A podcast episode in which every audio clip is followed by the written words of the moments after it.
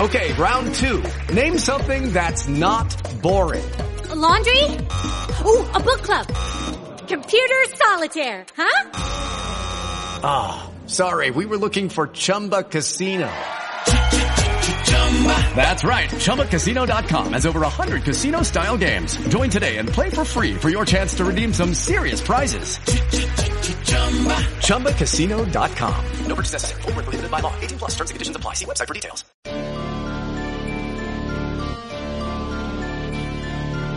Are you searching for the best in online black radio? Then go to blacktalkradionetwork.com, helping you filter through the noise. Real talk Black Talk.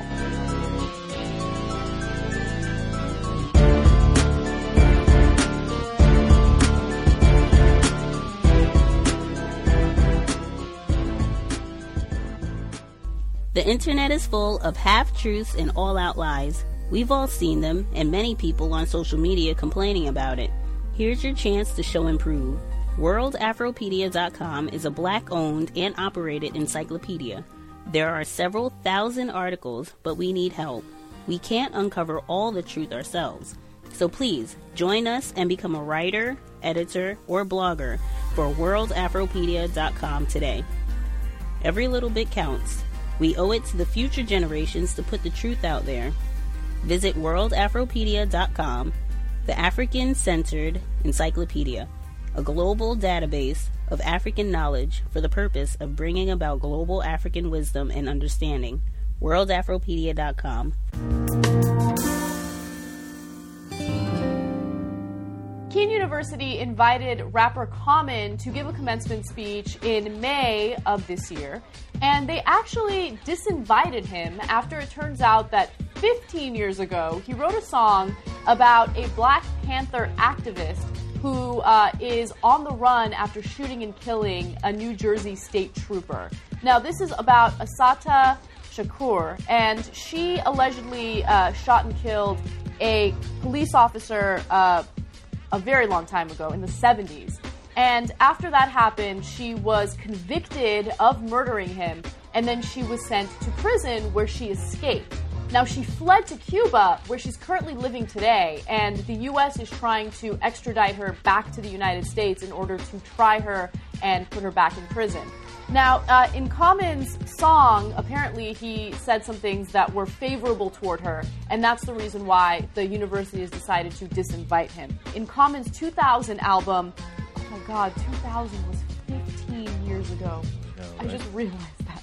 in his 2000 album, Like Water for Chocolate, he dedicates a song to Shakur, formerly Joanne uh, Chesimard, who was accused of shooting and killing New Jersey State Trooper Werner Foerster in 1973. In 1979, she escaped from prison and sought political asylum in Cuba, where she has lived ever since.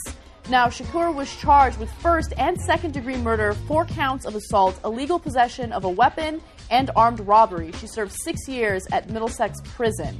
Now, if you want some examples of what the lyrics to his song say, uh, he wrote, Who shot the trooper? They asked her. Put mace in her eyes, threatened to blast her. And another example, uh, a cell, one cot, no window facing hell, put in the basement of a prison with all males. Okay. Um, it, I, I was expecting lyrics that were far more outrageous. You know, like, so he's saying that she got mistreated after she was arrested. He's at least implying that in the song. Mm-hmm. Okay, now that could be true. It could be a horrible tragedy that he was shot, and not good that she was mistreated after she was in prison. I don't know if that's the case. I don't know anything about the story. Uh, and the part of the story I'm most amazed by is that she escaped from prison. I know. I think that's that's incredible. Not only escaped from prison, made it all the way to Cuba. How did that happen? It, wasn't like that. It is today. Like today, now they track the hell out of you. You know, they'll uh, bring down the Bolivian president's plane to catch you. Uh, but back then, uh, the grid wasn't like this. You could actually escape. Context of white supremacy.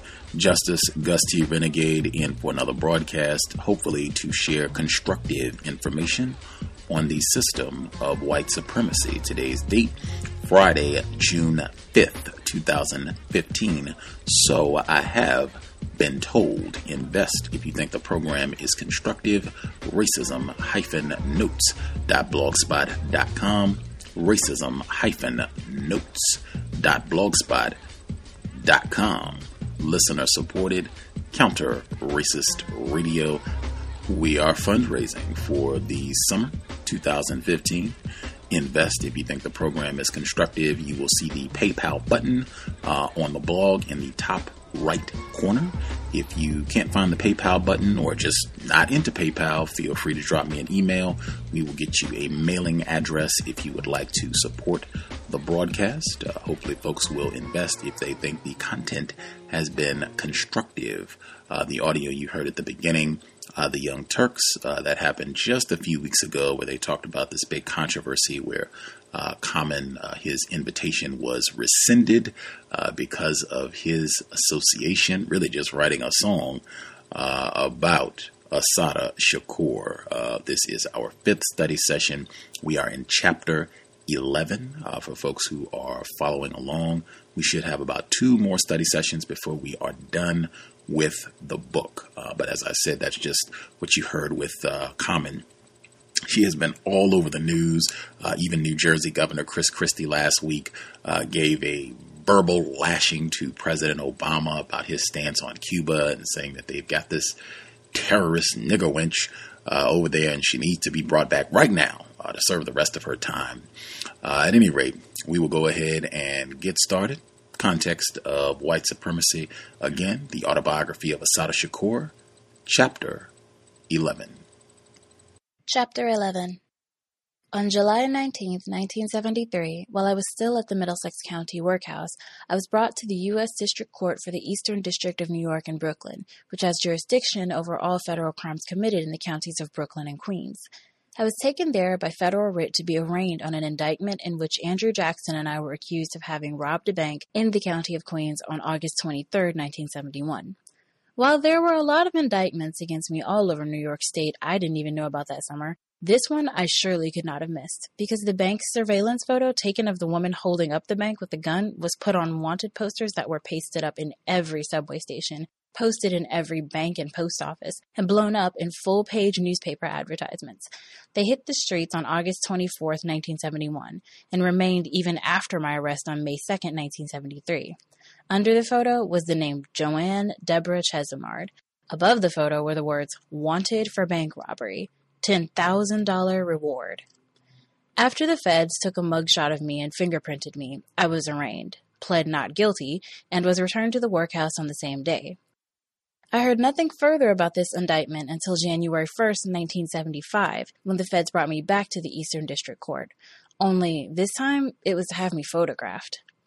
The prosecutor has made a motion to have me photographed in the same angle, wearing the same kind of glasses, wig, and dress as the woman who had been photographed by the bank cameras during the robbery. The judge, a notorious racist pig, is sure to grant the motion. As far as I am concerned, the reasons are obvious. You put anybody in a monkey suit and they're going to end up looking like a monkey. Besides, someone had told me about some trick the FBI uses.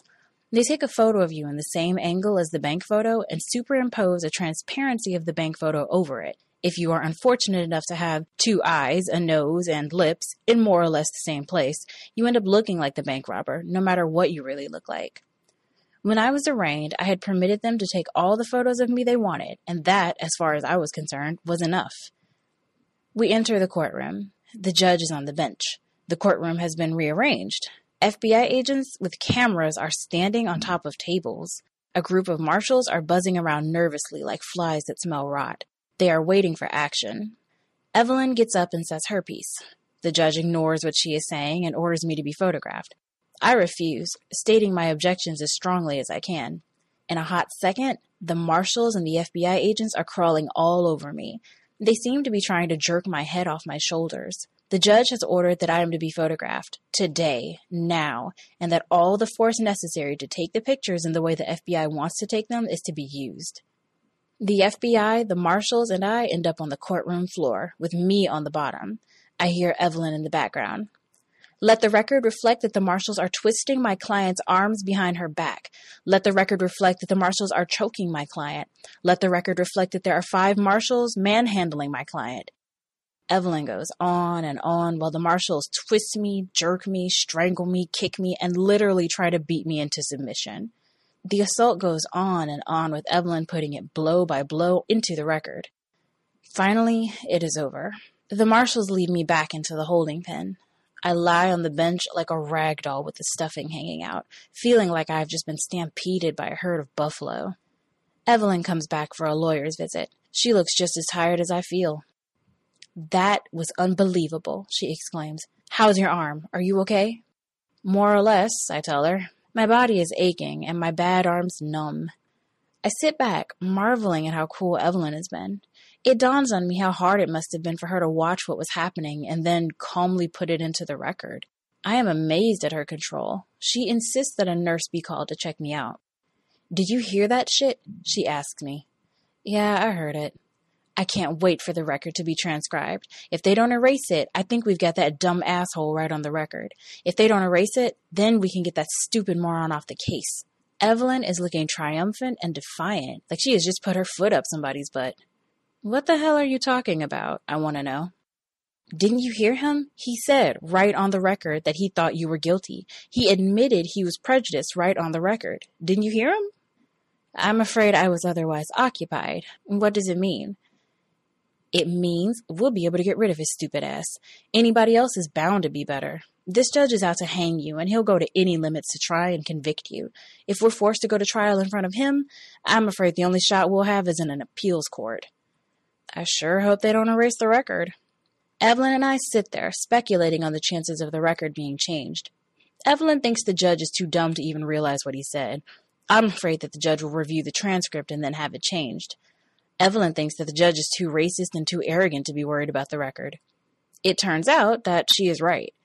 She files a motion based on the transcript to have the judge relieved from the case. After what seems like forever, the judge is removed and a new judge is assigned. But before I went to trial on this case, the powers that be decided that I must first be tried on a state kidnapping case in Brooklyn Supreme Court. I had been accused of kidnapping a drug dealer for ransom on December 28, 1972. Evelyn was my lawyer, and there were two co defendants. One was Rema Olugbala, Melvin Kearney, a member of the Black Liberation Army and well known to me. The other co defendant was a young brother by the name of Ronald Myers. The pretrial motions were permeated by an aura of paranoia mine. No one I knew had ever heard of Ronald Myers, and no one understood why he had been targeted for this particular frame up. In fact, I wondered if he was some kind of plant. It all seemed so strange. Finally, we had a joint conference, which was arranged by a court order. I asked Rema about Ronald Myers. Rema told me, as far as he was concerned, Ron was just a brother who happened to have the misfortune of being framed along with us, an unsuspecting victim. But everything in this case was so strange that I couldn't figure it out. A joint legal conference was arranged between Ronald Myers, his lawyer, a young black lawyer by the name of James Carroll, Evelyn, and me. Immediately upon seeing this brother, most of my suspicions disappeared. He was 19, but looked about 16. He had a quiet, soft, and honest manner that I didn't think any police agent could feign. He seemed to be just as perplexed and out of it as we were. As I listened to him talk, I felt a kind of motherly protectiveness towards him. We were revolutionaries, supposedly prepared for such things. For years, we had been preaching about and denouncing pig conspiracies to kill and imprison black political activists. But looking at this soft eyed young black man, the thing seemed that much more horrible. Those were very cynical days, and we had developed very cynical attitudes to deal with it all. We had become masters at telling bitter, angry jokes about justice and equality and democratic freedom. But seeing this brother awakened such a sense of righteous indignation in us, so called veterans, that we were all bitten by a sudden burst of energy. I pored over the discovery material and the police records tirelessly. Rema was tense, mysterious, and determined in his manner. We knew that the state was out to get us, and we were more determined than ever not to let them. The guards came and tore my cell apart. It was clear they were looking for something standing on chairs, kneeling on all fours. They reminded me of bloodhound bitches. They seemed desperate. I tried to speculate on what they were looking for. One of the black guards, who was halfway decent, was looking funny at me. Another guard, who had always been hostile, looked smug. Shortly after they left my cell, I tried to hook up with the wire to see what was going on. Finally, I got the news. Rema Olugbala was dead. He had plunged to his death while trying to escape from the Brooklyn house of detention. The makeshift rope that he was using to lower himself had been broken. I felt too numb to do anything or say anything. Some of the sisters helped me piece my cage together. There was nothing to say. Another black man had died trying to be free. Everything was boiling up inside of me. I had to do something, and most of my options seemed absurd. It wasn't what I would have liked to have done. It didn't say half of what I wanted to say, but I guess it was the best thing I could have done at that moment. I wrote a poem. For Rema Olugbala, Youngblood. They think they killed you, but I saw you yesterday, standing with your hands in your pockets, waiting for the real deal to go down. I saw you smiling your fuck it smile, blood in your eyes, your heart pumping freedom. Young blood. They think they killed you, but I saw you yesterday in the playground, black, skinned, sweaty, shiny, hurling your ball bomb into the hoop, right on target. Won't be no game next time, 'cause you ain't hardly playing. They think they killed you, but I saw you yesterday, with your back against the wall, muscles bulging against the chains, eyes absorbing truth, lips speaking it, heart learning how to love, head learning how to hate, blood ready to flow towards freedom. Young blood. Young bloods ain't got no time to waste, and no syringes on no barroom floors and no strange lands delaying other young blood's freedom. We don't need no tired blood, no anemic blood, no blood clots in our new body. They think they killed you, but I saw you yesterday. All them young bloods must have gave you a transfusion. All that strong blood, all that rich blood, all that angry blood flowing through your veins toward tomorrow. The next time we went to court, I winced when I saw the empty chairs. Slouching listlessly, I thought about Rema, completely unaware of what was being said. There was talk about this hearing and that hearing and this motion and another, and none of them made the slightest sense to me. But Evelyn was on the case, letting nothing slide by, citing all of her objections for the record. I was bored to death, completely out of it, until the jury selection process began. There were two prosecutors, one exceedingly ugly lynch mob looking fat guy, and another thin, bearded wolfman looking dude, rather on the young side. I don't even remember their names. The judge's name was William Thompson, and he was a black man, which surprised me. I guess they assigned the case to him because they were so sure we would be convicted that they figured a black judge would at least give the illusion of justice. Thompson was somewhat of a character who rarely sat up on the bench but constantly walked around the courtroom. While he clearly could not, by any stretch of the imagination, be accused of ruling in our favor, and his political career would certainly not have been helped by our being acquitted, nevertheless, the courtroom did not have that out and out lynch mob atmosphere we usually encountered. The jury selection process really stood out in my mind. Anyone can write a book about how a black lawyer can pick a jury and eliminate hostile, racist, prejudiced jurors from the panel then Evelyn is surely the one to write that book. I was fascinated as I watched her. She was all honey and pie as she started to voir dire the jurors.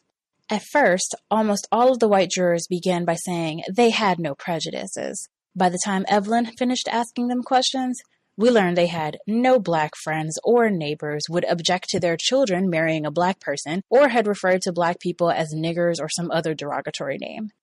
After a while, many of the whites asked to be excused before Evelyn even asked them any questions. Most of them preferred to be excused rather than have their feelings toward black people, black militants, and black panthers questioned and explored.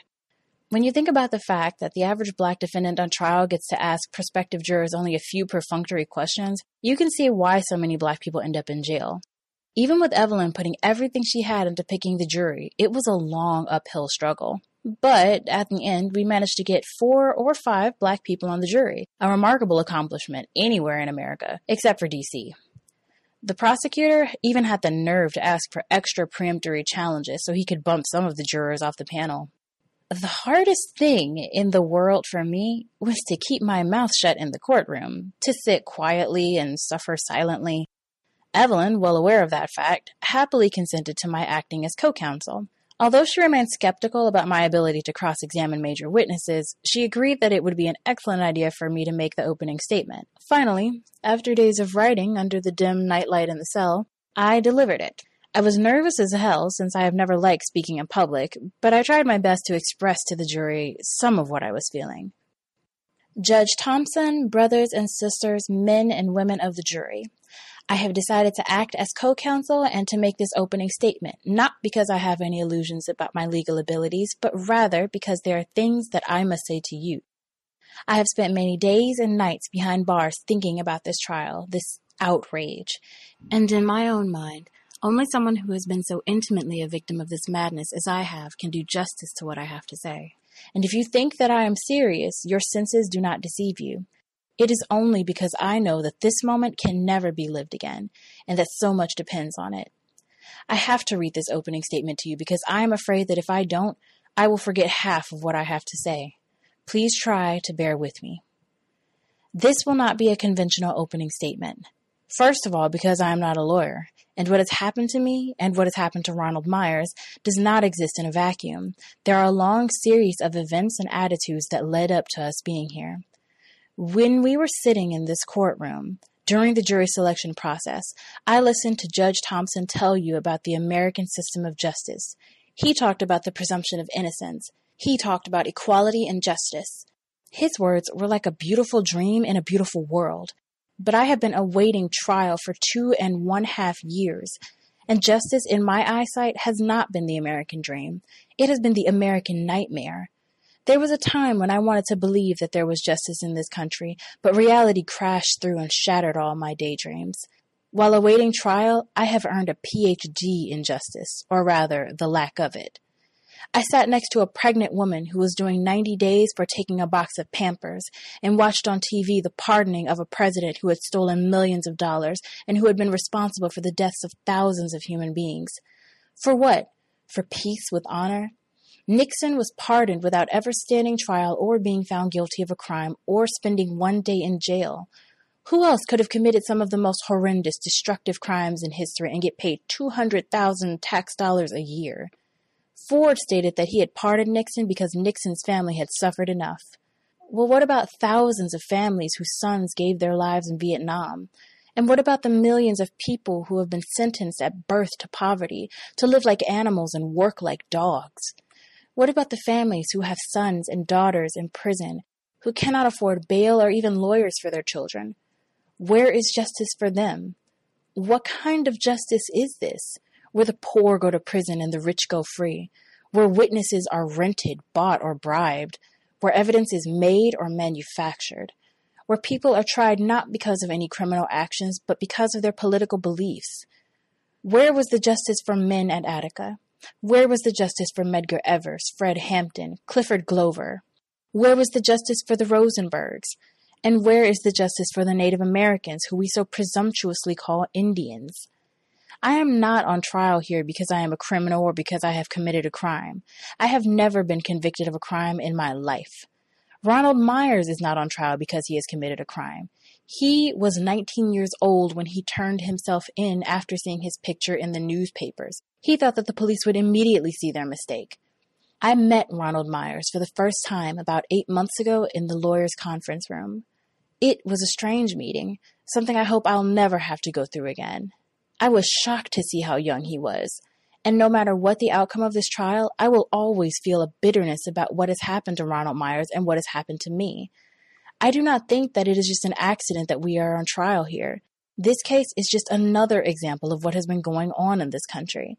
Throughout America's history, people have been imprisoned because of their political beliefs and charged with criminal acts in order to justify that imprisonment. Those who dare to speak out against the injustices in this country, both black and white, have paid dearly for their courage, sometimes with their lives. Marcus Garvey, Stokely Carmichael, Angela Davis, the Rosenbergs, and Lolita LeBron were all charged with crimes because of their political beliefs. Martin Luther King went to jail countless times for leading nonviolent demonstrations. Why, you are probably asking yourself, would this government want to put me or Ronald Myers in jail? In my mind, the answer to that is very simple. For the same reason that this government has put everyone else in jail who spoke up for freedom, who said, give me liberty or give me death. During the voir dire process, we asked you about the word militant. There was a reason for that. In the late 60s and the early 70s, this country was in an upheaval. There was a strong people's movement against the war, against racism, in the colleges, on the street, and in the black and Puerto Rican communities. This government, local police agencies, the FBI, and the CIA launched an all out war against people they considered militants. We are only finding out now because of the investigations into the FBI and the CIA how extensive and how criminal their methods were and still are. In the same way that witches were burned in Salem, this government went on a witch hunt for people they considered militant. Countless numbers of people were killed or imprisoned. The Berrigans, the Chicago Seven, the Panther 21, Bobby Seale, and thousands of anti war demonstrators were all victims of this witch hunt justice. Maybe some of you are saying to yourselves, no government would do that. Well, all you have to do is check out for yourselves the history of this country and to look around and see what is going on today. All you have to do is ask yourselves who controls the government and who are the victims of that control. Since you have been in this courtroom, you have heard the name Black Liberation Army mentioned over and over. Those of you in the jury have been questioned as to what you have read or seen on television and what your opinions were about the BLA. Most of you have stated that you thought the Black Liberation Army was a militant organization. You have said that what you have read or heard has come from the establishmentarian media, the major TV and radio networks, the Times, the Post, and the Daily News. I have read the same articles that you have read. I have seen the same news programs that you have seen. When it comes to the media, I have learned to believe none of what I hear and half of what I see. But I can tell you, if I were just Jane Doe citizen, and if I did not know better, I would have read those articles and come to the same conclusion that Joanne Chesimard, Ronald Myers, and all the other people called militants were a bunch of white hanging, cop hating, gun toting, crazed, fanatical maniacs fighting for some abstract, misguided cause. But 1% of the people in this country control 70% of the wealth. And it is that 1% the heads of large corporations who control the policies of the news media and determine what you and I hear on the radio, read in the newspapers, see on television. It is more important for us to think about where the media gets its information from the police department or from the prosecutor. No major newspaper or television station has ever asked my lawyers or myself one question concerning anything. People are tried and convicted in the newspapers and on television before they ever see a courtroom. A person who is accused of stealing a car becomes an international car theft ring. A man is accused of participating in a drunken brawl, and the headlines read, Crazed Maniac Goes Berserk. During the 70s, the media created a front page headline guaranteed to sell newspapers The Black Liberation Army. According to them, the BLA was everywhere. Almost every other thing that happened was attributed to the Black Liberation Army. Headlines that are sensational sell newspapers. The media shape public opinions, and the results are often tragic. Before you were sworn as jurors, you were asked about your knowledge of what the Black Liberation Army is or what it stands for. However, most of you did say you believed that the Black Liberation Army was a militant organization. I would like to talk about that for a moment. The Black Liberation Army is not an organization. It goes beyond that. It is a concept, a people's movement, an idea, Many different people have said and done many different things in the name of the Black Liberation Army. The idea of a Black Liberation Army emerged from conditions in Black communities conditions of poverty, indecent housing, massive unemployment, poor medical care, and inferior education. The idea came about because black people are not free or equal in this country, because 90% of the men and women in this country's prisons are black and third world, because 10 year old children are shot down in our streets, because dope has saturated our communities, preying on the disillusionment and frustration of our children. The concept of the BLA arose because of the political, social, and economic oppression of the black people in this country. And where there is oppression, there will be resistance. The BLA is part of that resistance movement. The Black Liberation Army stands for freedom and justice for all people. While big corporations make huge tax free profits, taxes for the everyday working person skyrocketed. While politicians take free trips around the world, those same politicians cut back food stamps for the poor. While politicians increase their salaries, millions of people are being laid off. This city is on the brink of bankruptcy, and yet hundreds of thousands of dollars are being spent on this trial. I do not understand a government so willing to spend millions of dollars on arms, to explore outer space, even the planet Jupiter, and at the same time close down daycare centers and fire stations. I have read the Declaration of Independence, and I have great admiration for this statement. We hold these truths to be self evident that all men are created equal, that they are endowed by their Creator with certain unalienable rights, that among these are life, liberty, and the pursuit of happiness, that to secure those rights, governments are instituted among men, deriving their just powers from the consent of the governed, that whenever any form of government becomes destructive of these ends, it is the right of the people to alter or abolish it, and to institute new government, laying its foundations on such principles, and organizing its powers in such form, as to them shall seem most likely to affect their safety and happiness. These words are especially meaningful in the year of this country's bicentennial. I would like to help make this a better world for my daughter and for all the children of this world, for all the men and women of this world. But you understand that the BLA is not on trial here. I am on trial here. Ronald Myers is on trial here. And the charge is kidnapping and armed robbery, where the so called victim is a drug pusher, a seller of heroin, a man called James Freeman. We live in New York, and it is impossible not to see the horror, the degradation, and the pain associated with heroin addiction. Most of you have seen the staggering numbers of young lives sucked into oblivion, into walking deaths by the use of drugs. Many of you have seen helpless mothers watch their children turn into nodding skeletons, whom they can no longer trust, and seen the dreams, the potential of a whole generation of youngsters drain away down into the bottomless pit of a needle. And these victims also have their victims, the countless number of people who have been mugged, burglarized, and robbed by the drug made vampires who care about nothing else but their poison. We will show you that James Freeman is a liar. We will show you that the other prosecutors' witnesses are all friends, relatives, lovers, or employers of James Freeman, and that they are liars. You will see for yourself that they have conspired and that they have been coached. Men and women of the jury, human lives are serious matters. I have already told you that I have no faith in this system of justice, and believe me, I don't. I have seen too much. If there was such a thing as justice, I wouldn't be here talking to you now. You have been chosen to be the representatives of justice. You and you alone. You have said that you could try this case on the basis of evidence.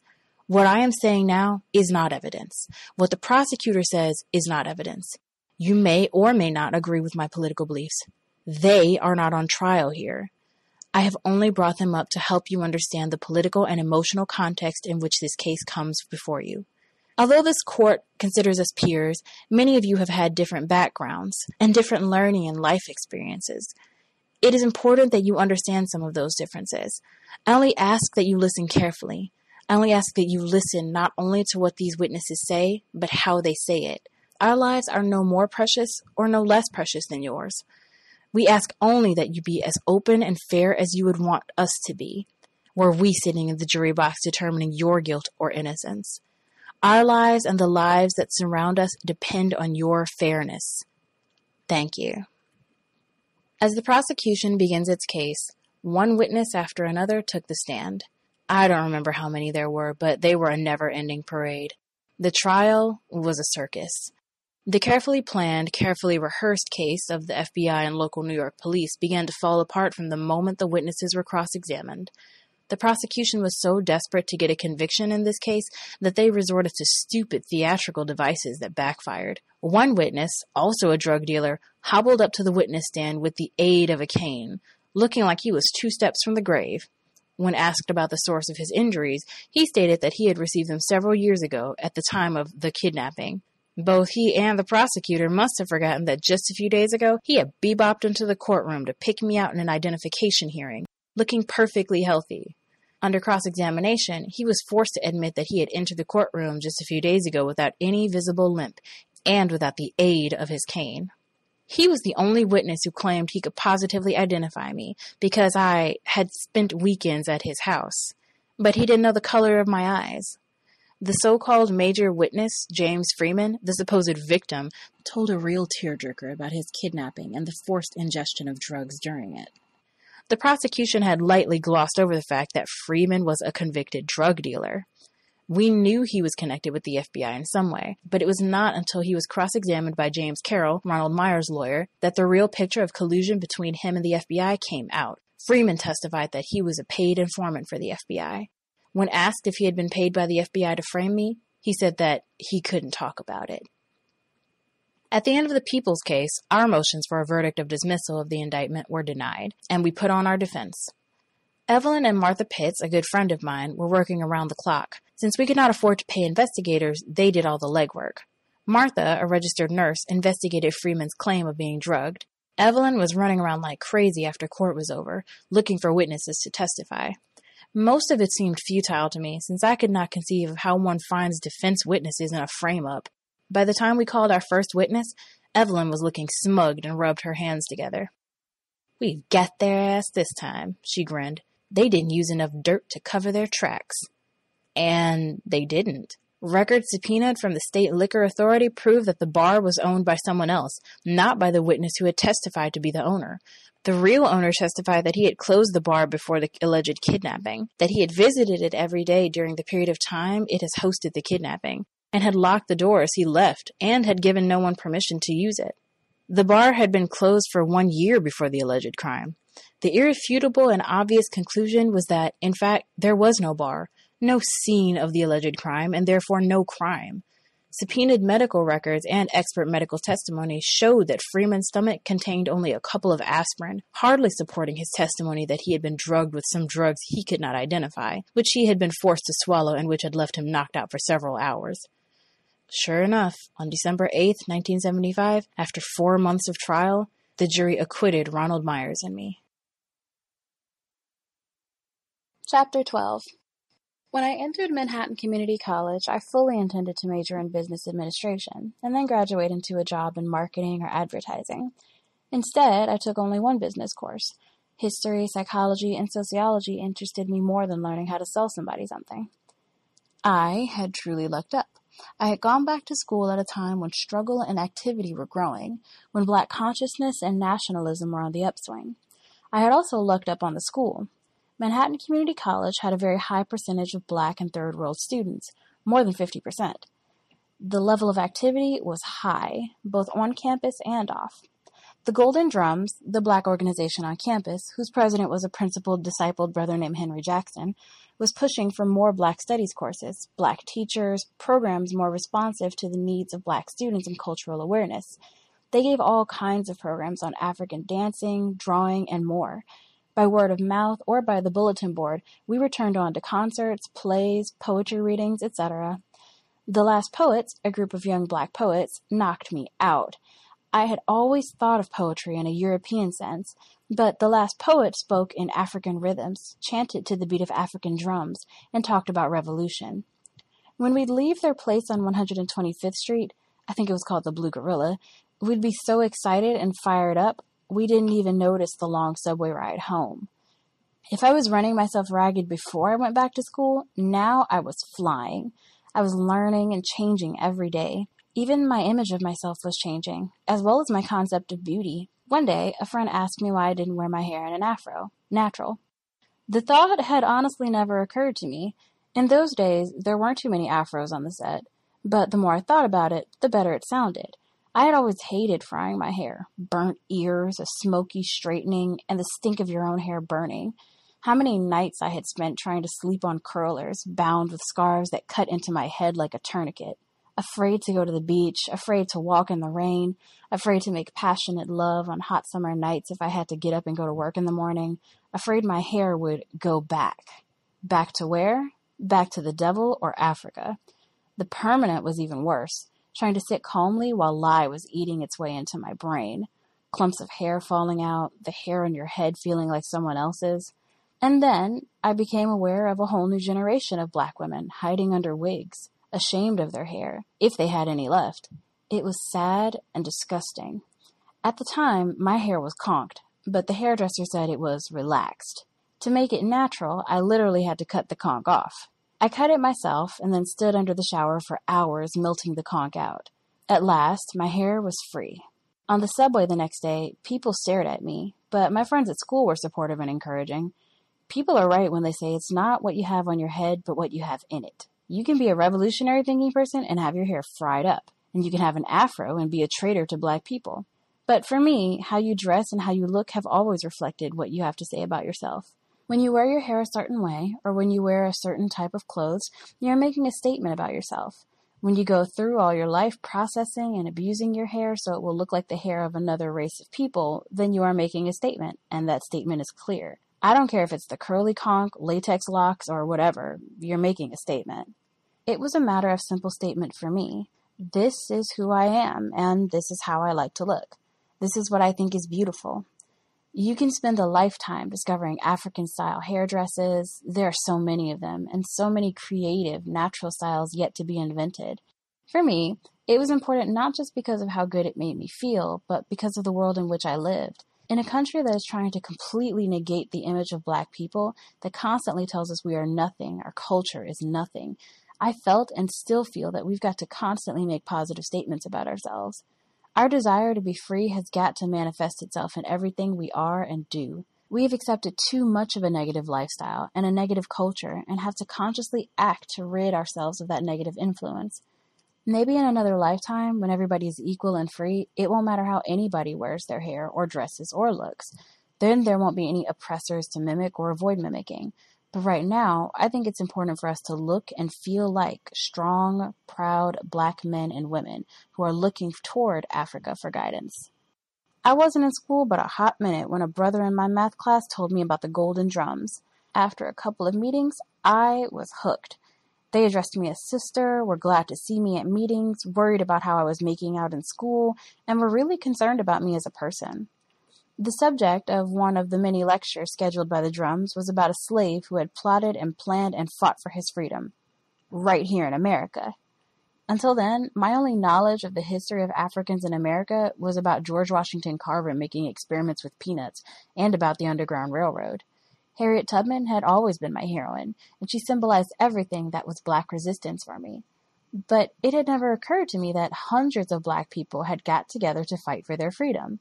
The day I found out about Nat Turner, I was affected so strongly it was physical. I was so souped up on adrenaline I could barely contain myself. I tore through every book my mother had. Nowhere could I find the name Nat Turner. I had grown up believing the slaves hadn't fought back. I remember feeling ashamed when they talked about slavery in school. The teachers made it seem that black people had nothing to do with the official emancipation from slavery. White people had freed us. You couldn't catch me without a book in my hand after that. I read everything from J.A. Rogers to Julius Lester, from Sonia Sanchez to Haki Madhubuti, Don L. Lee. I saw plays by black playwrights like Amiri Baraka and Ed Bullins. It was amazing. A whole new world opened up to me.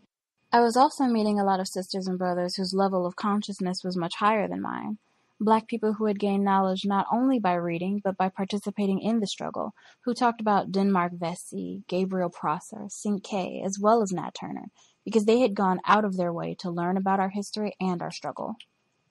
Many of us have misconceptions about black history in America. What we are taught in the public school system is actually inaccurate, distorted, and packed full of outright lies.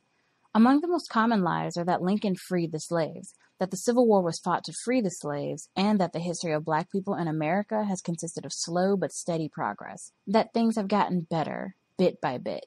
Belief in these myths can cause us to make serious mistakes in analyzing our current situation and in planning future action. Abraham Lincoln was in no way whatsoever a friend of black people. He had little concern for our plight. In his famous reply to editor Horace Greeley in August 1862, he openly stated, my paramount objective in this struggle is to save the Union, and is not either to save or destroy slavery. If I could save the Union without freeing any slave, I would do it. And if I could save it by freeing some and leaving others alone, I would also do that. Lincoln was elected president in 1860. Immediately afterward, South Carolina had a convention and unanimously voted to withdraw from the Union. Before he had even been inaugurated, Florida, Georgia, Alabama, Mississippi, Louisiana, and Texas followed suit. In his inaugural speech on March 4, 1861, Lincoln said that slavery was legal under the Constitution and that he had no right and no intention to abolish slavery. He further promised to enforce the Fugitive Slave Act, which permitted Southern slave owners to reclaim their escaped slaves in Northern states. What the law actually did was give any white man with a certificate of ownership the right to kidnap any free black man, woman, or child in the North and force them into slavery. Because of this position, Lincoln received a great deal of criticism from black abolitionists. Ford Douglass, a runaway slave who accompanied Frederick Douglass on his anti slavery tours in the West, blasted Lincoln's position, saying, in regard to the repeal of the fugitive slave law, Abraham Lincoln occupies the same position that the old Whig Party occupied in 1852. Here, then, is Abraham Lincoln in favor of carrying out that infamous fugitive slave law that not only strikes down the liberty of every black man in the United States, but virtually the liberty of every white man as well. For under that law, there is not a man in this presence who might not be arrested today upon the simple testimony of one man, and after an ex parte trial, hurried off to slavery and to chains. On April 12, 1861, Southern troops fired on Fort Sumter, South Carolina, thus starting the Civil War. The response of the Northerners was electrifying. Millions who had been indifferent or lukewarm to the secession of the South jumped on the bandwagon to defend the Union.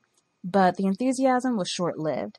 They already viewed black workers in the North as competitors for their jobs, and the white Northerners, for fear of losing even more jobs to the blacks, refused to enlist in sufficient numbers for the North to win the war. When the draft law was enacted, tens of thousands of white workers in New York City took to the streets and brutally beat and murdered every black person they could find. It has been estimated that between 400 and 1,000 blacks were killed as a result of the so called New York draft law riots. Draft riots and the murder of blacks also took place in other northern cities. Lincoln had originally opposed blacks fighting in the Civil War, stating, I admit that slavery is at the root of the rebellion, and at least it's sine qua non. I will also concede that emancipation would help us in Europe. I grant further that it would help somewhat at the North, though not so much, I fear, as you and those you represent imagine. And then, unquestionably, it would weaken the rebels by drawing off their laborers, which is of great importance. But I am not so sure we could do much with the blacks. If we were to arm them, I fear that in a few weeks the arms would be in the hands of the rebels. History of the Negro Race in America, Volume 2, page 265. Northern whites were more happy at the prospect of black people fighting in the war. A popular verse published in newspapers of the day reflected the sentiment of many Northerners. Some say it's a burnin' shame to make the niggers fight, and that the trade of bein' kilt belongs but to the white. But as for me, upon me soul, so liberal are we here, I'll let Sambo be murdered in place o' meself on every day in the year. It was not until 1863 that Lincoln in fact issued the Emancipation Proclamation, but the document had very little immediate effect. It freed slaves only in Confederate states. The slaves in states loyal to the Union remained slaves. Lincoln clearly did not believe black people could live in the U.S. as equal citizens. In the Lincoln Douglas debates, he stated, If all earthly power were given to me, I should not know what to do as to the existing institution. My first impulse would be to free all the slaves and send them to Liberia, to their own native land. But a moment's reflection would convince me that whatever high hope there may be in this, in the long run, its sudden execution is impossible. What then? Free them all and keep them among us as underlings? It is quite certain that this betters their condition. I think I would not hold one in slavery at any rate, yet the point is not clear enough for me to denounce people upon. What next? Free them and make them politically and socially our equals? My own feelings will not admit of this, and if mine would, we well know that those of the great mass of whites will not. Lincoln was a firm believer in the massive exportation of black people anywhere. In 1865, at the end of the war, he asked General Butler to explore the possibility of using the Navy to remove black people to Haiti or to other areas in the Caribbean and South America. It's also important to understand that the Civil War was not fought to free slaves.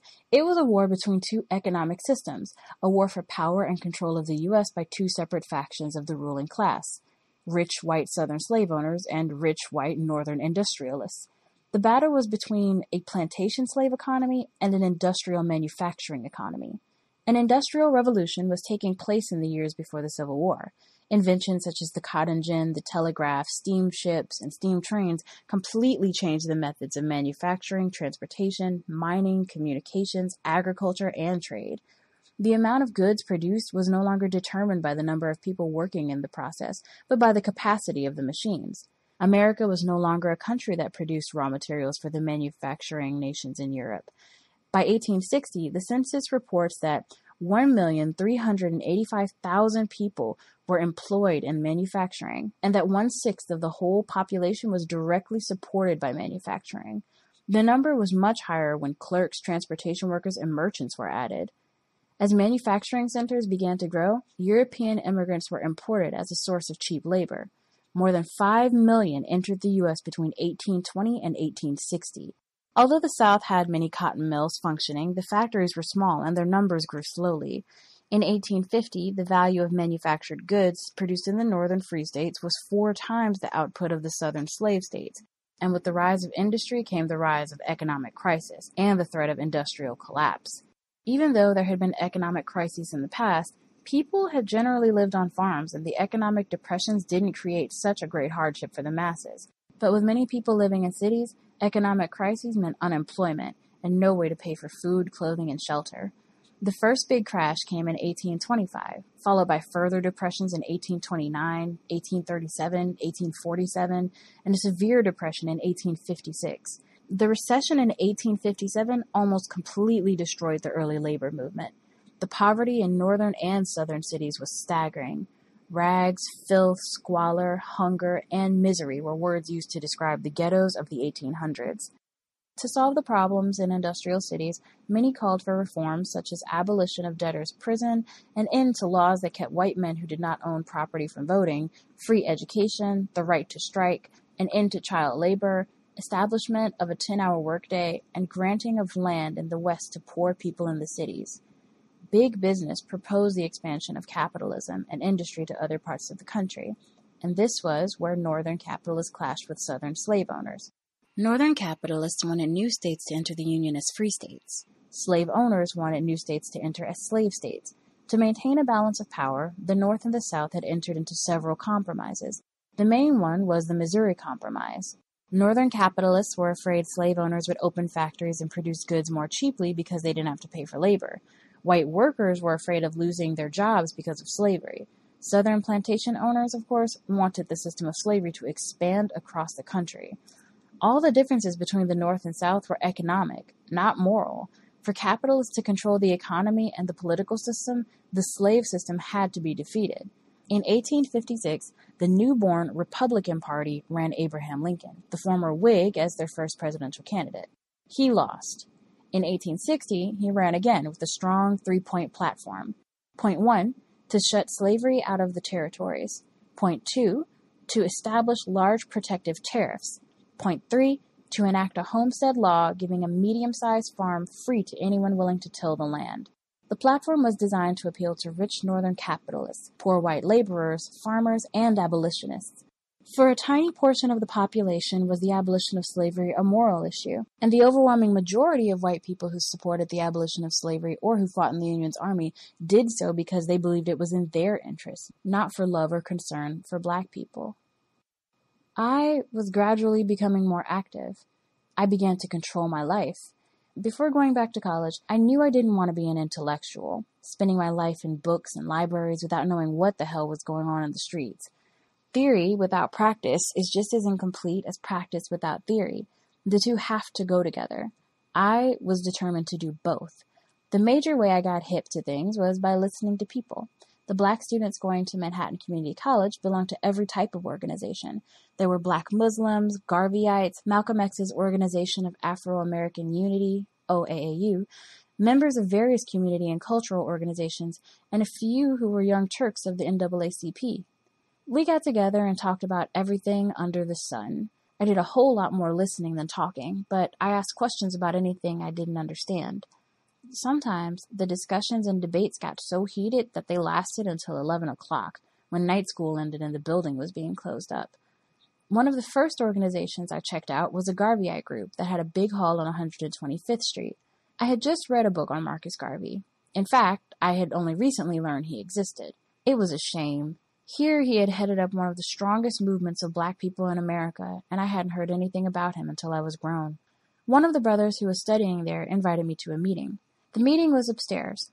There seemed to be hundreds of chairs in the room. I arrived a little early, and hardly anyone was there. I spotted the brother who had invited me, and he introduced me to the ten or fifteen people already there. We sat around in a little group, talking and waiting for the others to arrive.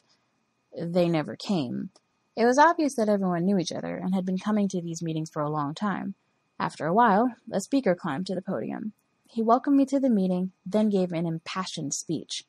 One after another got up and gave speeches as if they were talking to a room full of people. The others applauded loudly. I felt sad. They were such nice people and so sincere, but their circle had grown so small they were reduced to giving speeches to each other. No movement can survive unless it is constantly growing and changing with the times. If it isn't growing, it's stagnant, and without the support of the people, no movement for liberation can exist, no matter how correct its analysis of the situation is. That's why political work and organizing are so important. Unless you are addressing the issues people are concerned about and contributing positive direction, they'll never support you. The first thing the enemy tries to do is isolate revolutionaries from the masses of people, making us horrible, hideous monsters so that our people will hate us. All we usually hear about are the so called responsible leaders, the ones who are responsible to our oppressors. In the same way that we don't hear about a fraction of the black men and women who have struggled hard and tirelessly throughout our history, we don't hear about our heroes of today. The schools we go to are reflections of the society that created them. Nobody is going to give you the education you need to overthrow them. Nobody's going to teach you your true history, teach you your true heroes, if they know that that knowledge will help set you free. Schools in America are interested in brainwashing people with Americanism, giving them a little bit of education and training them in skills needed to fill the positions the capitalist system requires. As long as we expect America's schools to educate us, we will remain ignorant. Context of white supremacy. We'll be picking up for me.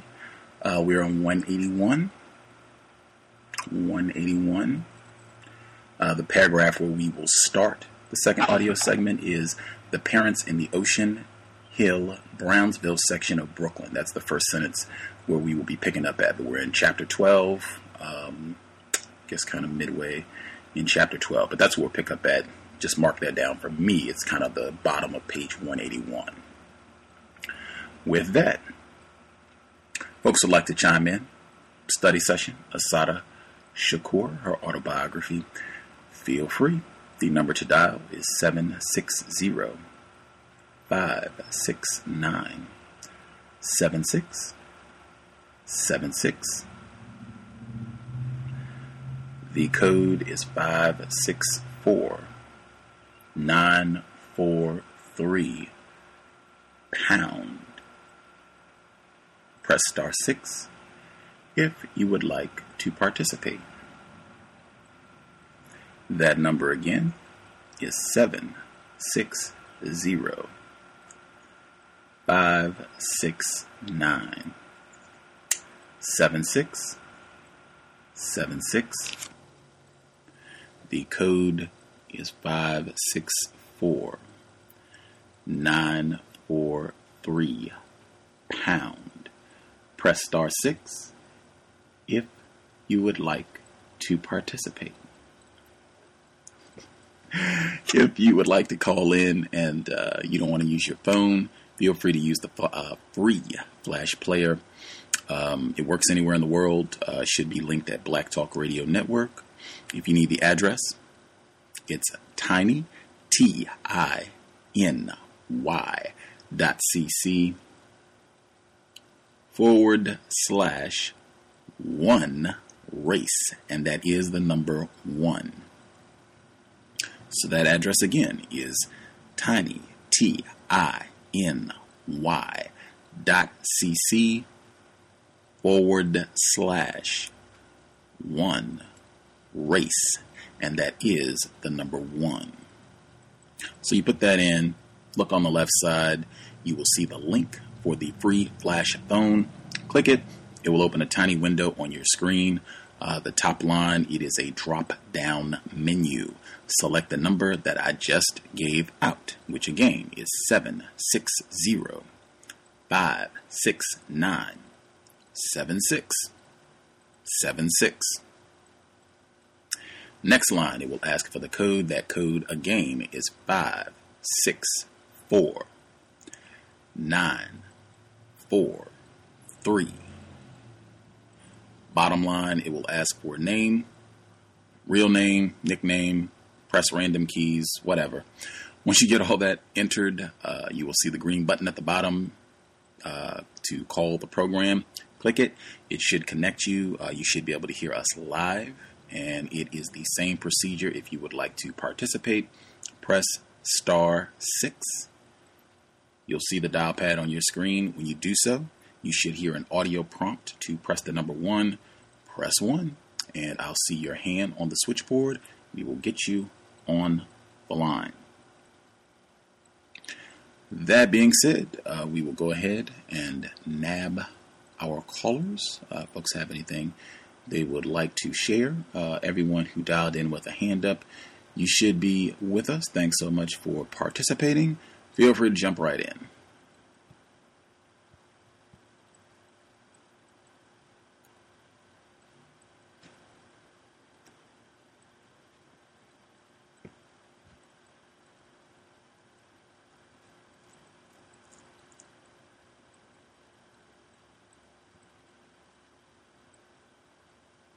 Yes, can I be heard? Yes, sir. Uh, greetings, guys. Greetings to the other caller listening. Henry Four. Uh, a key witness against uh, Miss Assata Shakur was uh, James Freeman, who. Uh, oh, let me let me before I get there, let me start out with the uh, photoshopping of the picture of the woman involved in the bank robbery. You know, it it looked as though it was a concerted effort. You know, the FBI, uh, the local law enforcement agency were creating this frame up for uh, Shakur. And so they had a, a camera image of a female robbing a bank. And so they wanted to have her picture taken, you know, in a similar dress and similar glasses and a wig, you know, so they could Photoshop it and they can spin this uh, media story so that she can basically be tried even before she came to court. And I noticed that in the news nowadays, uh, that same thing is done. It's almost, they almost got a conviction on the person before they even get them in court, uh, before the media gets through with you. And then she she mentioned uh, Rema Olugbala, who was found dead. They said he uh, fell to his death trying to escape. And I guess we can assume that it may be some suspicion surrounding there because I did a little research. There have been at least three other inmates that had escaped from that same facility. You know, before uh, Mr. Uh, Olugbala, you know, tried his escape. And just a simple, uh, the rope or the makeshift rope broke and he fell eight stories to his death. You know, she mentioned another black man has died trying to be free. I think another uh, noteworthy point was uh, when she was coming up before a black judge, Judge uh, William Thompson, and she stated that the system would use him to give an illusion of justice. And you see that same thing done today. Another interesting point was the question that was used to, to determine whether or not potential white jurors were racist, asking them if they had any black friends or neighbors. Would they object to their children marrying a black person? If they had referred to black people as niggers or any other derogatory name. And then what's more interesting is the whites, a lot of them just got up and excused themselves rather than reveal the true feelings that they had towards black people. Now, her opening statement was, you know, well written. It was quite long. But some of the points that I made out of there was she mentioned some well meaning white folk. The Berrigans she mentioned was Philip and David Berrigans, who were white activists during uh, that particular time that ended up going to jail and uh, creating disturbances to oppose the Vietnam War. The Rosenberg, and what was interesting when she mentioned Lolita LeBron and the three or four others that was with her when they uh, shot up the Capitol building in D.C. in 1954 and each one of them got 25 years in prison. But after her release and before her death in 2002, she was named Time Woman of the Year. And I just wanted to mention that we probably won't be seeing Miss Shakur as Time Woman of the Year in the time uh, in the near future. I'll uh, reserve some of my comments. I I really like hearing about the last poets. It brought back memories uh, of their songs, uh, their uh, poems. Uh, niggers are scared of, of revolution. I'll mute my line, give somebody else a chance. Thanks, God.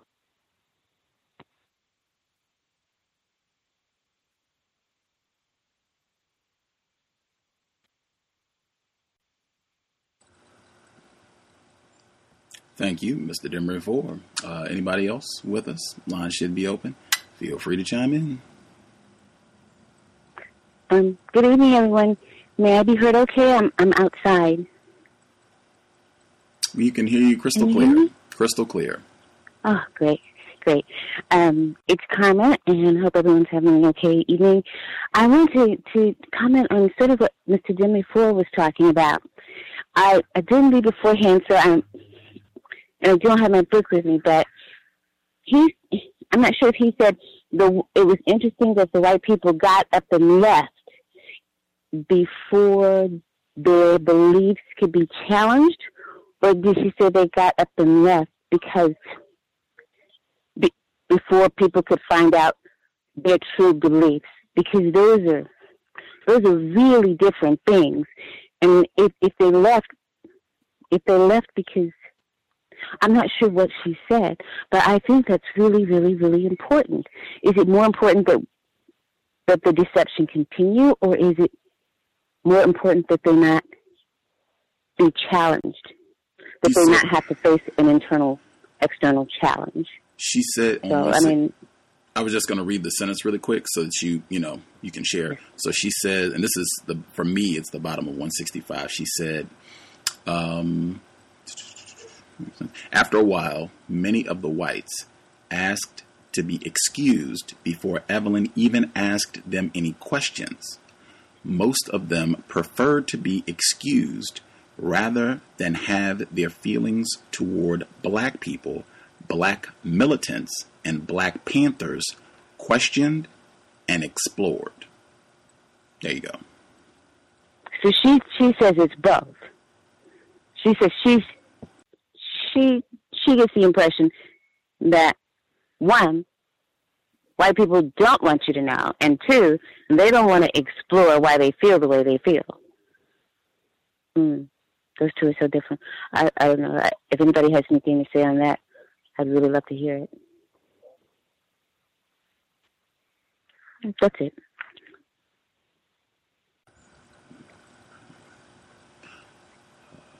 Other folks, if you all have comments on that specifically or just other things that uh, you would like to share, if you haven't spoken yet, feel free.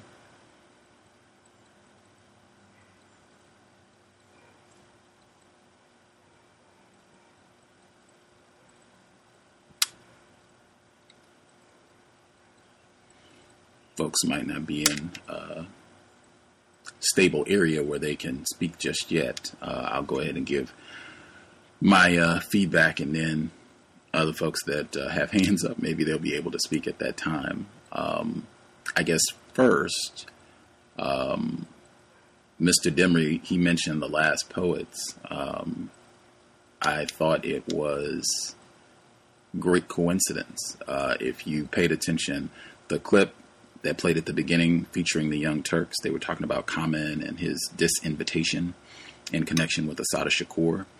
In the background, uh, the song The Corner was playing uh, by Common. Uh, the Last Poets are on that song. They're doing the uh, the hook. Anywho, uh, to Karma's point, um, I, I, agree. I think those are, are two different things. Um, just not wanting black people to have this information and then not wanting like a rigorous interrogation. Like let's let's explore and you know process out you know what this means. Why do you think this way? What does this reveal about white identity? Um, I think it's I think it's both, and I think that's pretty typical. Um, even the way some uh, white people now avoid this program, the cows, they want no association, uh, and and kind of a similar pattern that I've seen amongst whites once they recognize, like, uh oh, that is a non-white person that is a little less confused, uh, and they might even have uh, enough black self-respect to challenge me on some things. Like, er, I, I, have lost all interest in wanting to talk to them at all. Like, I, I have seen that demonstrated amongst many, many white people uh, down through the years, and I think that's even come out on this program uh, from time to time. Uh, some of the other comments that I made, I guess, get right to Young Turks really quick. Um, you heard them at the beginning audio segment, but you also heard that in the body of the text this week, where she was talking about Young Turks within the NAACP. Uh, and so I looked up the term uh, Young Turk, a young person eager for radical change to the established order. I had no idea that that was an actual phrase, uh, which I'm sure influenced uh, the show, The Young Turks, with uh, Cenk. We play some of their clips on the compensatory call in, but I learned something there. Um, I thought it was interesting where she talked about uh, she didn't know about Nat Turner and how that inspired this uh, just insatiable appetite for reading uh, and to read about these black people who had been fighting against racism and even killing white people that she knew nothing about. Uh, and she connected that. She went further to say that she had kind of thought of black people as chumps. That you know we didn't we didn't fight back and and we didn't even do anything. We just you know took this beating that Whitey was laying down. And I mean that is said a lot. People have called to this program and said that. I mean I, I hear that all the time, uh, which in my opinion just shows yet another success of white supremacy, uh, where they can totally remove or totally recontextualize black people that have fought against racism so that either you don't know someone like Mark Essex, we talked about him before, mentioned uh, in the text, you don't know someone like Mark Essex, you don't know someone like Nat Turner, you don't know someone like Lovelle Mixon and Kosi Thandowe, long list, or they will even take someone like a Dr. King and they will just fabricate and give you little, they'll cherry pick and give you tidbits that they want you to know and leave out, you know, other aspects, him challenging uh, Vietnam and some of the others, even some of the comments that he made about a quote unquote responsible leader and how he didn't like that term or even people calling him that.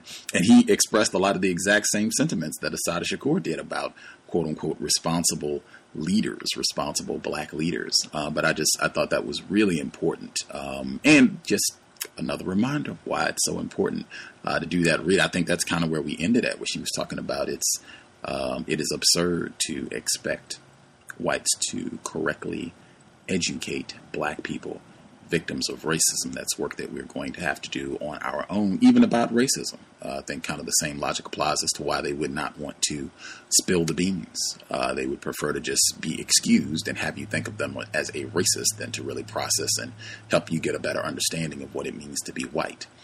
Um, let's see, I also thought just you know my opinion. I could be totally uh, in error, but a lot of the commentary that she shared about the Abraham Lincoln, the Civil War. Number one, I think it's it's always fantastic uh, to hear people who have not drunk the Kool Aid and who understand Abraham Lincoln was a racist uh, and was not a pal to black people. That is always appreciated. Kudos. That being said, I felt like it kind of took up a lot. Like I noticed after a while, like wow, this is really uh, lengthy. I mean, you know, she did uh, her scholarship right on. Definitely appreciate that as well. Uh, but I really would have preferred more detail about her than kind of being sidetracked to get all of this antebellum history and Civil War uh, details. Like I just, uh, there's a lot of great material on that. Lerone Bennett Jr. I just referenced it in, in one of my pieces. Uh, his book Forced into Glory gives a lot of just fabulous detail uh, about Lincoln's racism and the racist jokes he told and blah blah blah. Just as much as you want to know. But um, yeah, if I if I had been a part of the editing process, I would have definitely encouraged scaling that down. like uh, we want to know more about you and and your pro- and I understand that this you know her getting this information was a part of the process of her becoming Assata Shakur, but I would have it would have been my recommendation to scale it down. Um, I will I will pause there. Well, actually, uh, my last comment, then I'll pause. Uh, I thought with the jurors, I thought it was interesting because some of the questions that Evelyn Williams asked, I think the evolution of white supremacy, now you would have a sizable number of white people, sizable number of racists who could correctly, in quotes, answer those questions. You have a sizable number of racists who could say, hey, yep, I wouldn't have a problem if my white son or daughter uh, married a black person. I have never called a black person a nigger, and I have a black friend. I think you have a significant number of white people who could, you know, give you the non-racist response to all of those questions, but yet they still believe in and practice white supremacy. I think that's uh, significant as well, just showing that white people they uh, adapt. And I will pause there. Uh, any of the folks that we hadn't heard from, did you all uh, want to comment now? Can I be heard? Yes, sir. How are you this evening, Gus? How's our little callers? Um, greetings. Thomas in New York. Um, yeah, you uh, what you just said was on point. Um, yeah, she was right though. Um, you know, we can't depend on them to educate us on our own history. You know, we gotta do that on our own. And um, I like how she kind of worded all of that there. Um, you know, I can't say it verbatim, but she did a great job with it. Um, and um, you know, yeah, it was a lot on that um Lincoln history too. I was thinking, wow, man, I feel like I'm at a lecture here but it was on point, you know. And I think and a lot of people might have never heard it until they read her book. So it's, it's it, served its purpose probably. Um, because you know to this day, you know, I, my grandmother thinks she's great, and um, you know, I can't I could tell her a million times. She just, you know, she just believes in what she believes. Um, you know, it just shows the power of white people how they can just you know, trump up charges. I mean, say she was robbing drug dealers or she was in trial for something else that just sounded outlandish. Now someone's kidnapped. And they just have so much power, especially in that criminal justice system. They can get you to say whatever. You know, it might you might get it be getting out of out of trouble if you do. You know, I mean, it's just it's just so so much power. And when I look at today, how they're trying to make it seem like you know crime is on a rise, and you know something needs to be done again, and you know look at these Negroes. You know, it, you know, we we don't we don't know what numbers they use. They could put whatever numbers they want there to say the crime is on the rise. I mean, it's their it's their total system. Um, I didn't get the lady's question. I, I was trying to hear, but I was in a loud environment at the time. Can she repeat it? Because I know she wanted someone to respond to it.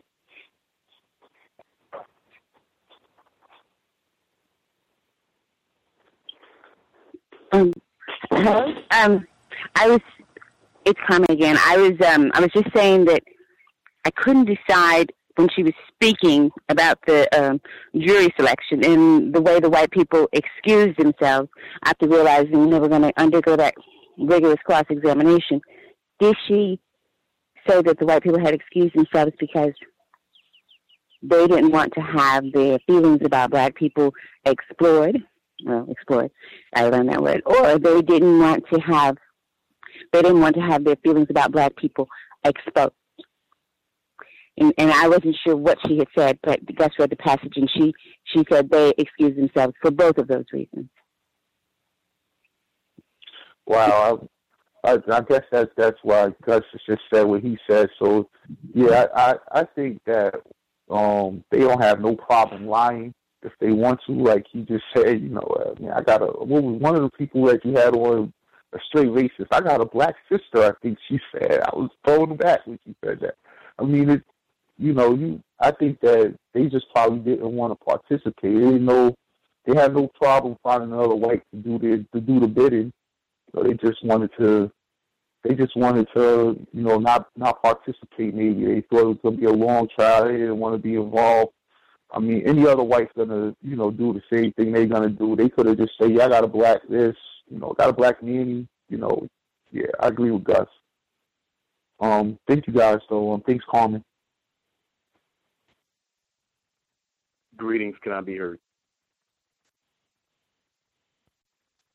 I can hear you loud and clear, sir. Thank you. Uh, I the, the, my answer to uh, the uh, the caller's question is I think I think both of them are important.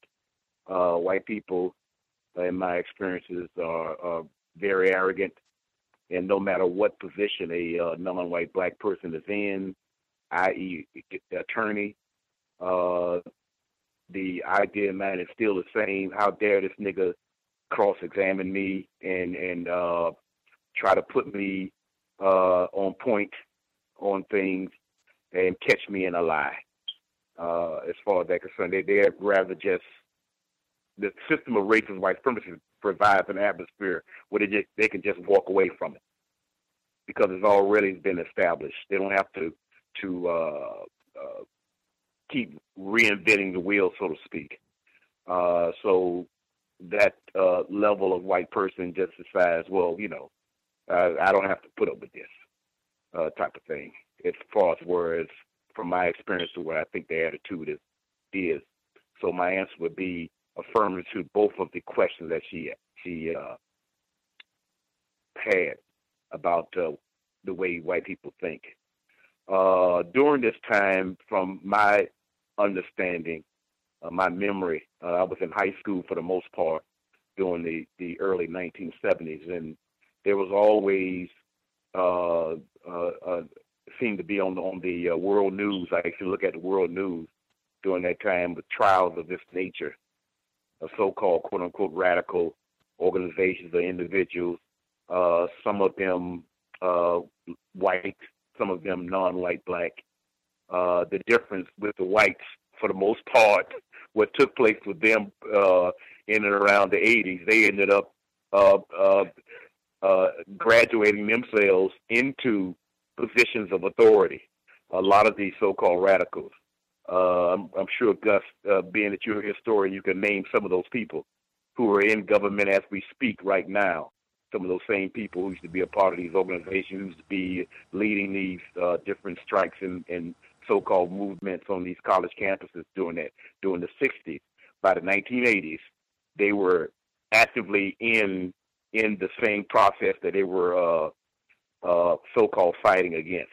Whereas uh, non-white black people who were uh, attempting as young people to fight against the system of racist white supremacy had much more dire consequences.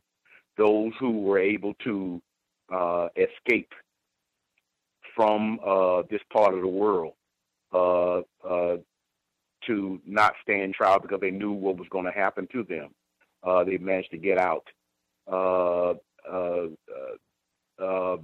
a few who tried to get out that couldn't, like Angela Davis.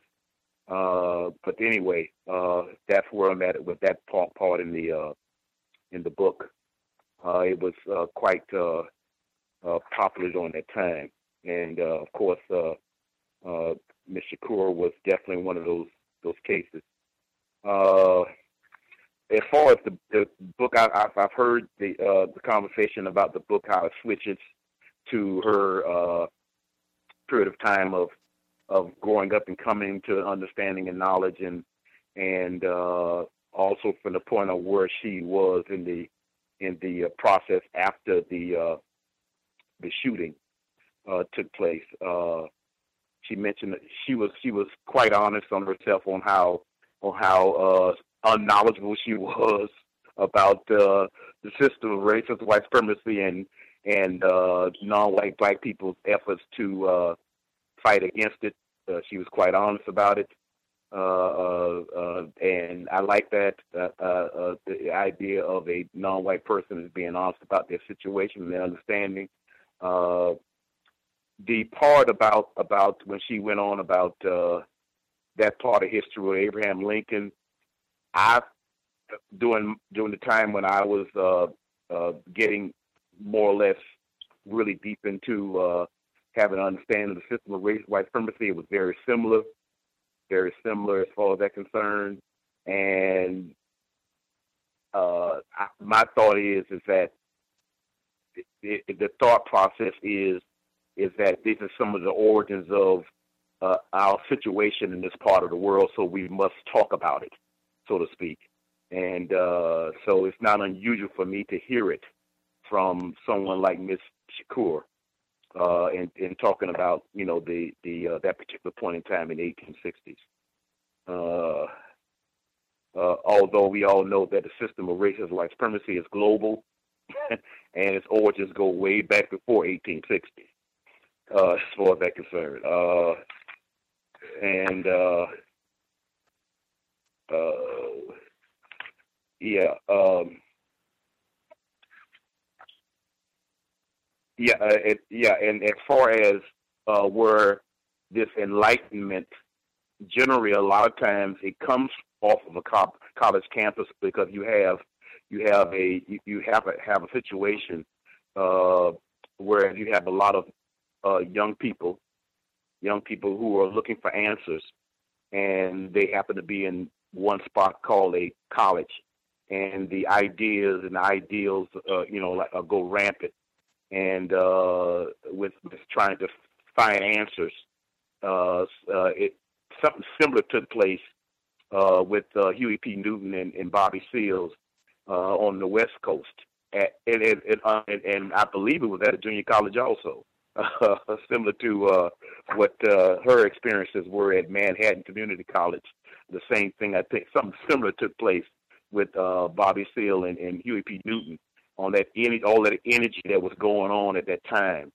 Uh, uh, a little bit earlier, of course, but nevertheless, basically, it was something similar uh, that took place. And uh, uh, I have I've had experiences, and, and and ironically, so it was at a junior college down here in South Florida also where, we, where myself and a few others were involved in uh, at, at, in the in the actually in the 80s, uh, to tell you the truth. But yeah, that's that's my uh, piece in the, the reading so far. Thank you.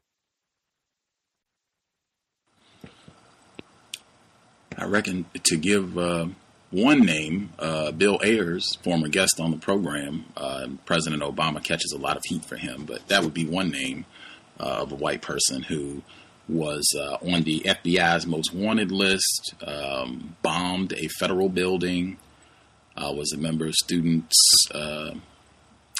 Students for Democratic Society (SDS).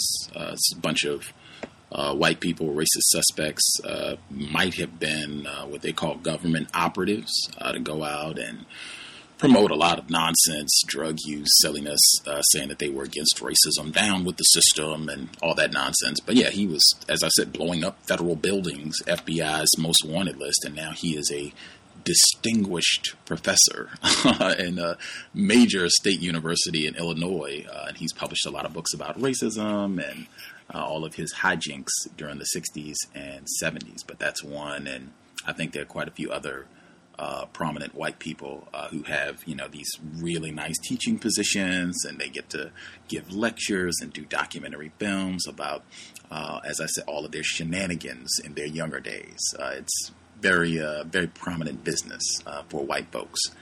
Um, and just to the point about that student energy that she talked about, I think that was pretty common. Where I, I think it's pretty common throughout. You got a lot of students who've been involved uh, what's going down with Ferguson and Baltimore and Cleveland, a lot of the uh, other incidents. But even at that time period, SNCC was the Student Nonviolent Coordinating Committee, later, later became Student National Coordinating Committee uh, with a lot of students. John Lewis, Ella Baker, well, she wasn't a student at the time, but her influence. Uh, but John Lewis was a student at the time. Uh, Kwame Ture at the time, Stokely Carmichael was a student. Uh, so that big part of what was happening uh, at that time. Lots of uh, young people, lots of students uh, who were questioning and trying to get ideas about racism, white white supremacy. Um, I know Mr. Demery Ford said he had other comments he wanted to make sure he got in. I'm checking. We should have about 15 minutes, 20 minutes before we get to the next audio segment. If there are other folks who uh, have commentary they want to make sure uh, they get in. I just I thought uh, for folks to kind of think now. Assata Shakur was fortunate enough to have her aunt, who seems like a really competent uh, attorney, uh, and seemed like she had some understanding uh, about racism, white supremacy, to help her niece out in this situation. But if you can think, for a lot of black people, they're going to get a public defender who might sleep through their trial if they even know their client's name certainly it's probably going to be a white person. So I mean, uh, and then a lot of these cases they don't even get to trial. Uh, I think most, the vast majority of cases are plea bargained.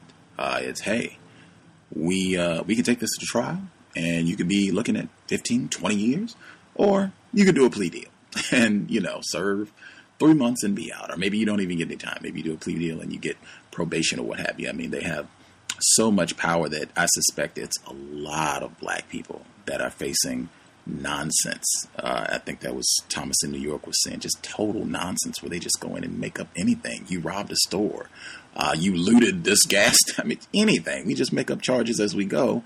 And hey, you don't have an attorney, you don't have any money. You uh, might not even be able to get bond. Even if we do give you a bond, it might be, you know, high enough and we don't give you enough nickels that you can't even get yourself out of confinement. So you can stay here and plead your innocence, or you can just go with the program. Just thinking of how frequently that's happening to black people worldwide. And I'll pause there. I know Mr. Demery said he had other comments. Anybody else have other comments?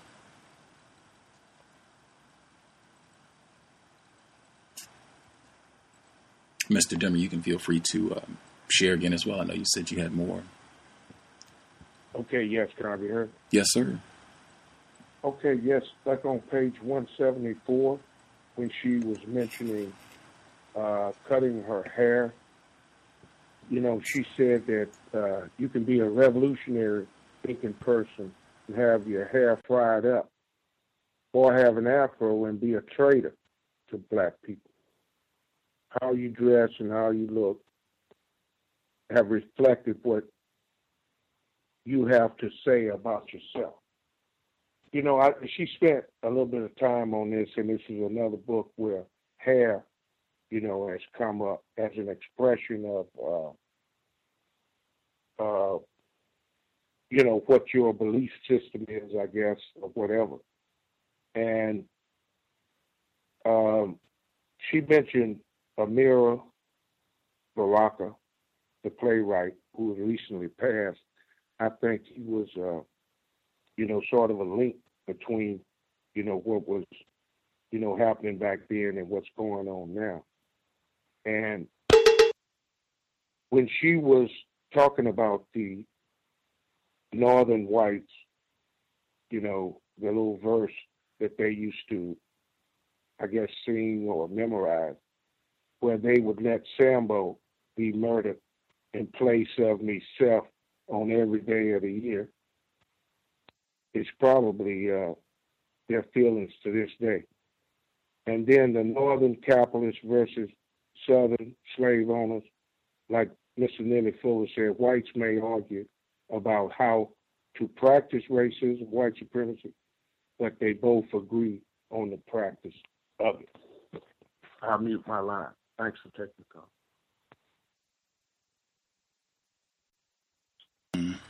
That was a great poem as well. Uh, one of our guests on the program, um, Jan Nederveen Pieterse. I think he was on uh, from the Netherlands um, in 2010, but we talked about his book and he spent a, a, good bit of time dissecting exactly that. You had a whole lot of Northern white rioted. We talked about all of that rioted and killed a lot of black people, hanging black people in New York uh, during the Civil War, uh, and saying uh, we are for the Union, not the niggers. I think that was one of their riot battle cries. Um, but she did some uh, name dropping again uh, in this portion of the text. Um, before she had said the name of Mark Essex, and I asked if people knew who that was, and seemed like a lot of people didn't weren't familiar with Mark Essex. Um, this time, she also dropped the name uh, Clifford Glover uh, when she was talking. That was in chapter eleven, uh, talking about how uh, this happens pretty regularly. I didn't know who Clifford Glover was. Uh, and apparently, he was the subject of a hashtag earlier this year. Uh, this is in the New York Times from April 16, 2015. Another reason to read the newspaper. A police shot to a boy's back in Queens, echoing since 1973.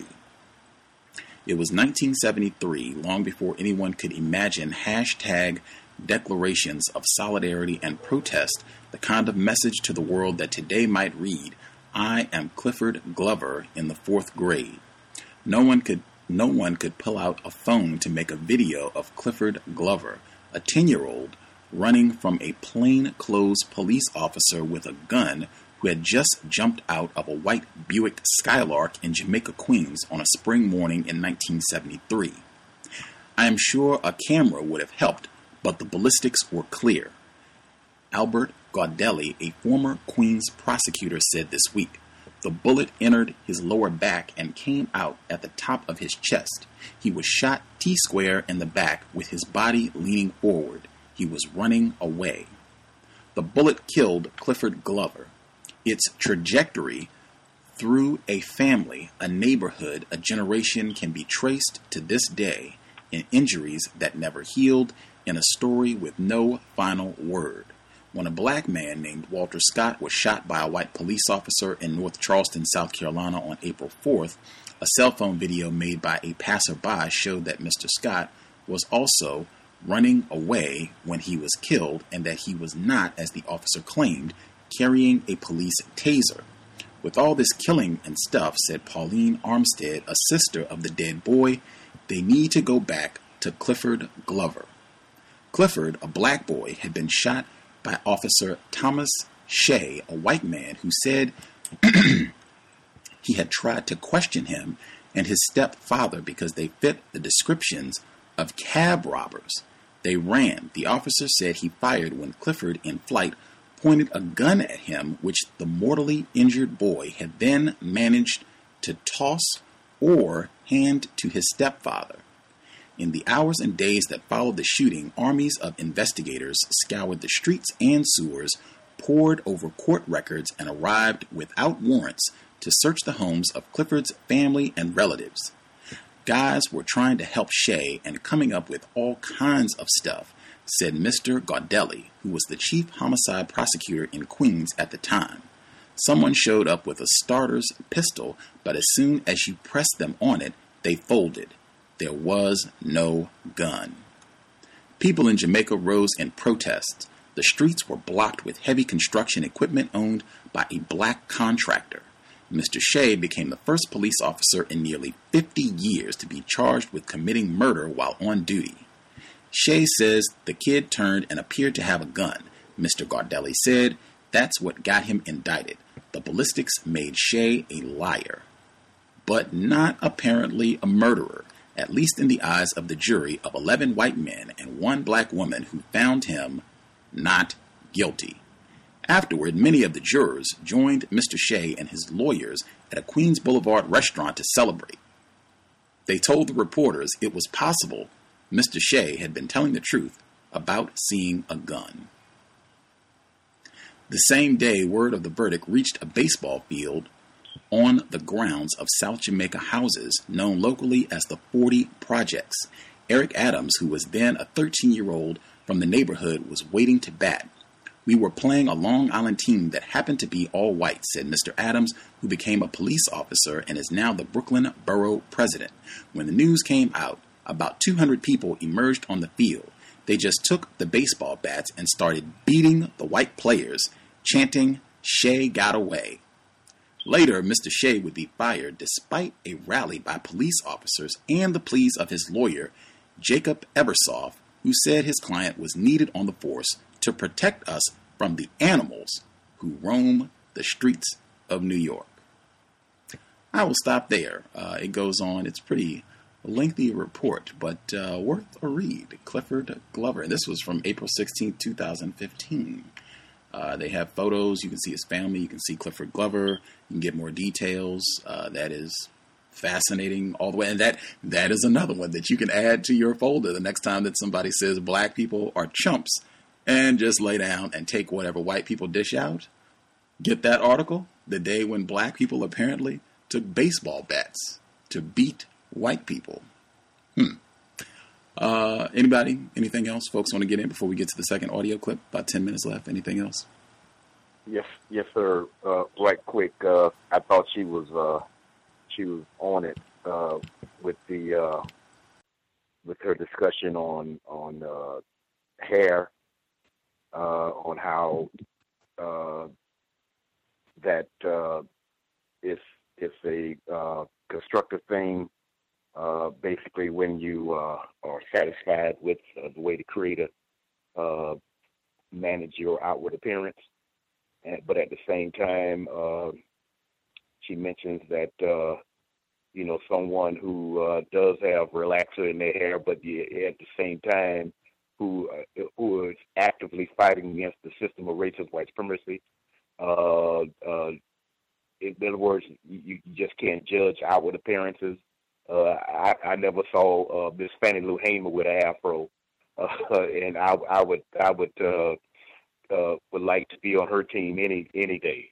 Uh, as far as learning from her and uh, trying to follow her as example of standing up against the system of racist white supremacy, along with uh, uh, I think her name was mentioned uh, when you was talking about the NAACP. Uh, Ella, I can't think of her uh, last name uh, that I, I never saw her Baker? with afro. Ella Uh, but never.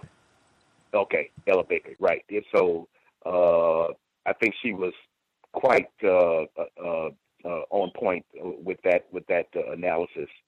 Uh, and uh, I was just uh, uh, giving uh, talking to my my son about uh, uh, the, the history of, of rap, and to mention that uh, as far as uh, a uh, foundation of rap, uh, Last Poets definitely have to be mentioned when it when it comes to uh, quote unquote rap rap music. Uh, and I was just talking about that a few days ago uh, with the Last Poets uh, and and uh, what they were doing at the time. That's it. Thank you.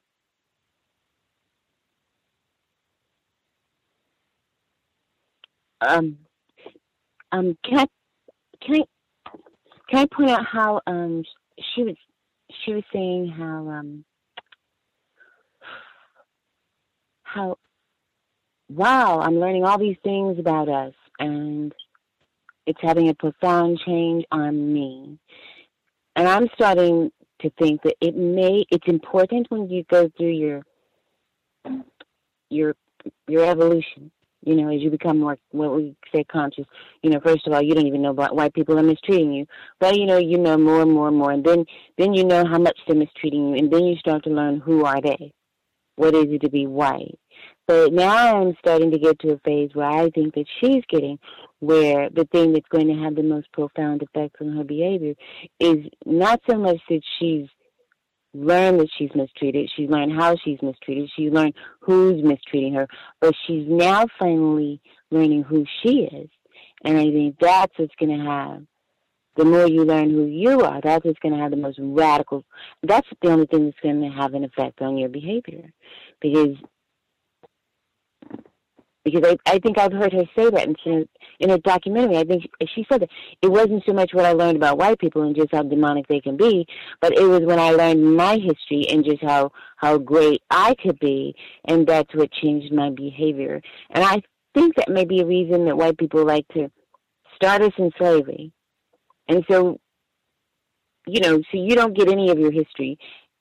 And I think that's why they always denigrate the fact that why do you want to go all the way back to Africa or Mesoamerica?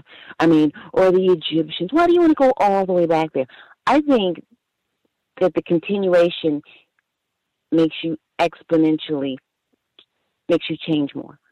The more you know about yourself and your people from 10 years ago, from 50 years ago, from 100 years ago, from 1,000 years ago, from 5,000 years ago, the stronger you get and the more it changes your behavior. And I would like to pay attention, since I haven't read this book before, to see if the more she learns about herself, the faster her behavior changes.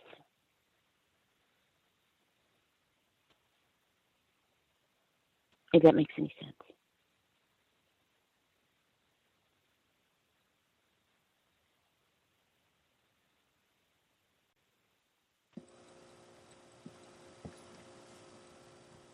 You'll have two more sessions, I think, to uh, observe uh, before we wrap things up. I think, uh, yeah, we have about two more to kind of note if she gives any more insight about uh, the more she learned about black people, how that impacted her behavior and the arc of her conduct. But two more, or I guess two and a half, because we still got the, the second audio from this week too. Um, anybody else have anything? Anything else they wanted to get in? Um, does anyone think that um this deal with Cuba will get them to hand her over? Um, I'm thinking um that's a part of the terms of this deal, and it might not happen under Obama, but definitely the next person that occupies that space. Um, I just want to know if anyone felt like that was part of that deal um, to to open up the the relations with Cuba. Well, anybody touches Miss Shakur and it's on. What does that mean? Mm, that just means that, you know, I'm not going to just sit around and be civilized all the time. I know that there are rules of conduct, and I really don't care. I'll just make up my own rules. You know, because that's just ridiculous. I mean, they've been hounding this woman forever.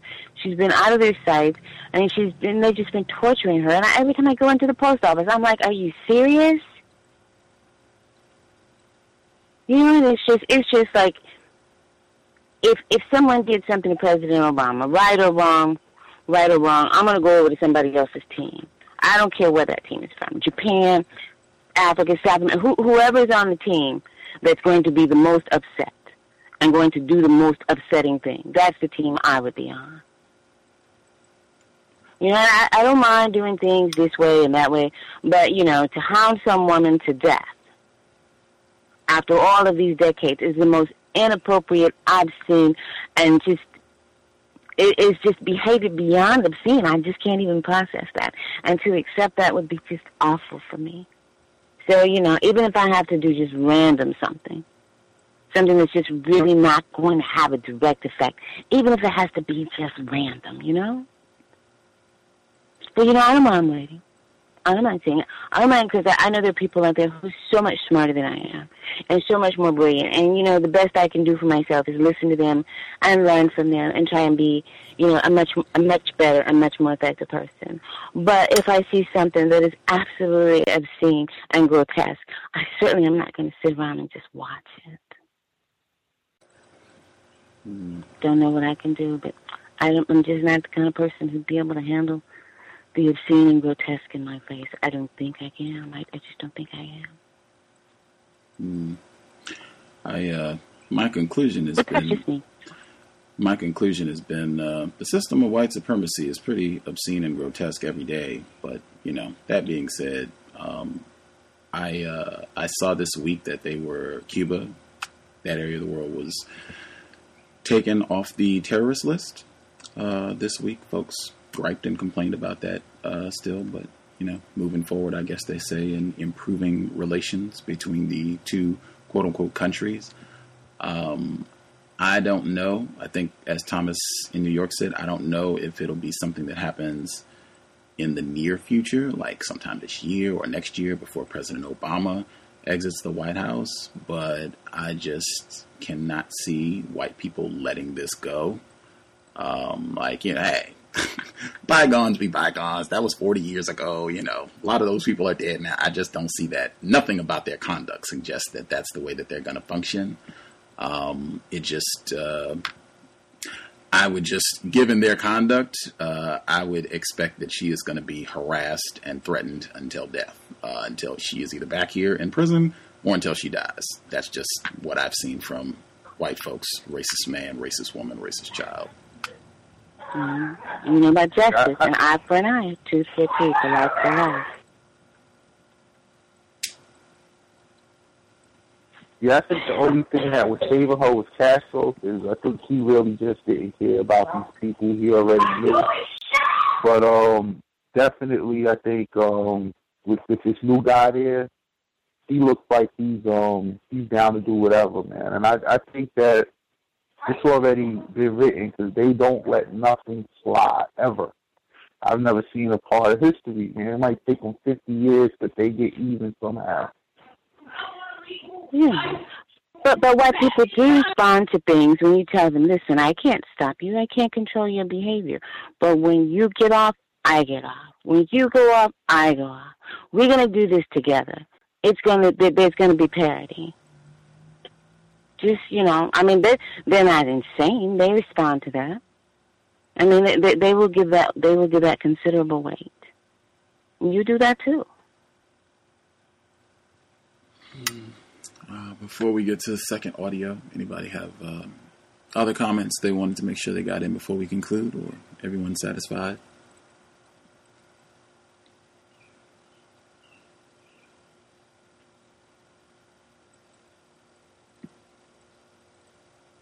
Thinking folks might be uh, satisfied for the moment. That is fine as well. Uh, we can get to the second audio clip, and then that way, if you did not get to share or had an observation or what have you, and didn't get an opportunity to uh, chime in, you can just save it for the second audio clip. Um, I'll go ahead and share it now. That way, folks can devote maximum time to sharing any of their views. Uh, I was just checking this week. As I said, you can you can check. Uh, probably would be advisable um, to just check, get more information about Evelyn Williams. Uh, as I said, she has her own book. We've referenced that before, and then just what has happened with the arc of her career uh, since all of this. Um, but while I was researching earlier in the week, uh, also the New York Times, now this is from 1987, uh, fugitive murderer reported in Cuba. Joanne Chesimard, a leader of the black radical movement who escaped in 1979 from a New Jersey prison where she was serving a life term for murdering a state trooper, has been living in Cuba for three years and was interviewed there recently by Newsday. Miss Chesimard's presence in Havana was confirmed by the publisher of an autobiography he said she has written there. The publisher, Lawrence Hill, president of Lawrence Hill and Company of Westport, Connecticut, said the 40 year old fugitive is living with her 13 year old daughter, Kakuya Shakur. Newsday's article did not explain how Miss Chesimard got to Cuba, but Mr. Hill said last night that she fled there in the summer of 1984. That's where she received refuge and can't be extradited, Mr. Hill said. Uh, the 73 slaying in March of 1977 in New Brunswick, New Jersey, Miss Chesimard was convicted in the 1973 slaying of a New York of New of a New Jersey trooper, Werner Foerster, 34, and the wounding of another trooper, James M. Harper, when a car she was riding in was stopped on the New Jersey Turnpike. She escaped from prison in 1979 after three visitors seized two guards at gunpoint and commandeered a prison van. Since then, an intensive search by law enforcement officials has turned up few other traces of her. Mr. Hill said last night that he first learned of Miss Chesimard's whereabouts six months ago when he was approached by her attorney Evelyn Williams about publishing Miss Chesimard's autobiography. Her lawyer has been back and forth to Cuba several times, Mr. Hill said. Miss Chesimard has made some corrections on the rough galleys and has followed the book's production very closely. Mr. Hill said Miss Chesimard who has changed her name to Assata Shakur, apparently made her whereabouts known at this time because of the pending publication of her book, which he said focused on her experiences in the black radical underground. This can't help but sell the book, he said. Um, I'll stop there, get a little bit more uh, information, but uh, yeah, there's a lot, lot of material if you want to do any background researching uh, on the text. Uh, with that, uh, we will go ahead and get started with the second audio clip. Again, if you um, yeah, get, uh, see his hand up. Mr. Reed, did you have comments you wanted to get in before we get to the second audio? Um, I was going to wait, but since you unmuted me, I'll go ahead and say this real quick. Um, I have also been paying particular attention to uh, Cuba and the political prisoners. Excuse me, um, the political um, what's the best way I could use word I could use? Let's just say um, uh, an escaped slaved off the plantation, and whether or not they would uh, turn them over to improve relations with the USA. I have seen no indication of that, and from the people that I'm in contact with, that's um, in contact with others on the ground in Cuba, um, they haven't indicated anything. But again, I mean, just cause people don't know doesn't mean it can't happen. And so if I was in her position, I would hope that she would go to Tanzania and uh, go live with uh, Brother Pete O'Neal and his wife. He is also an escaped um, uh, slave off the plantation. That, that's all I wanted to add. That definitely is something to keep uh, keep an eye on how all of this uh, unfolds. And I, I was thinking the same thing because I'd heard reports where they had said uh, Cuban officials had said that they were not going to extradite her and those were not going to be a part of the negotiations. But just as you just said, you know, people say things, but eh. Um, again, we'll get the second audio clip. Good to hear from our founder, Mr. Scotty Reed, founder of the Black Talk Radio Network. Uh, we will get to the second audio again. We're in the middle of chapter 12. For me, it's like bottom of 180 uh, 181, uh, where folks think you'll be able to find it. Context of White Supremacy, Assata Shakur, Chapter 12. The parents in the Ocean Hill, Brownsville section of Brooklyn, like black parents all around New York at the time, were pushing for control of the schools in their communities. They wanted a say in what their children were taught, in how their schools were run, and in who was teaching their children. They wanted the local school boards to have hiring and firing power over teachers in their districts, but the city's Board of Education and the American Federation of Teachers was against them. A whole bunch of us from Manhattan Community College loaded on the subway and took the train out to a demonstration called by the Ocean Hill Brownsville parents. As soon as we got off the train, we ran into some students from CCNY. It seemed like the whole train had been headed for the demonstration, and it was just the kind of demonstration I like. An energetic sea of black faces, proud, alive, angry, disciplined, upbeat, and most of all, with that sisterly, brotherly kinship I loved. Several of the parents spoke to the crowd, along with the black principal the teachers had insisted on hiring. A black teacher, head wrapped in a galet, talked about the importance of black people controlling our schools. She made sweeping gestures with her bangled arms as she spoke. Everybody dug what she said. We were all high on the atmosphere. It seemed like a kinetic dance was boogieing in the air. When it was over, I hated to go home. There aren't too many experiences that give you that good, satisfied feeling that make you feel so clean and refreshed as when you're fighting for your freedom.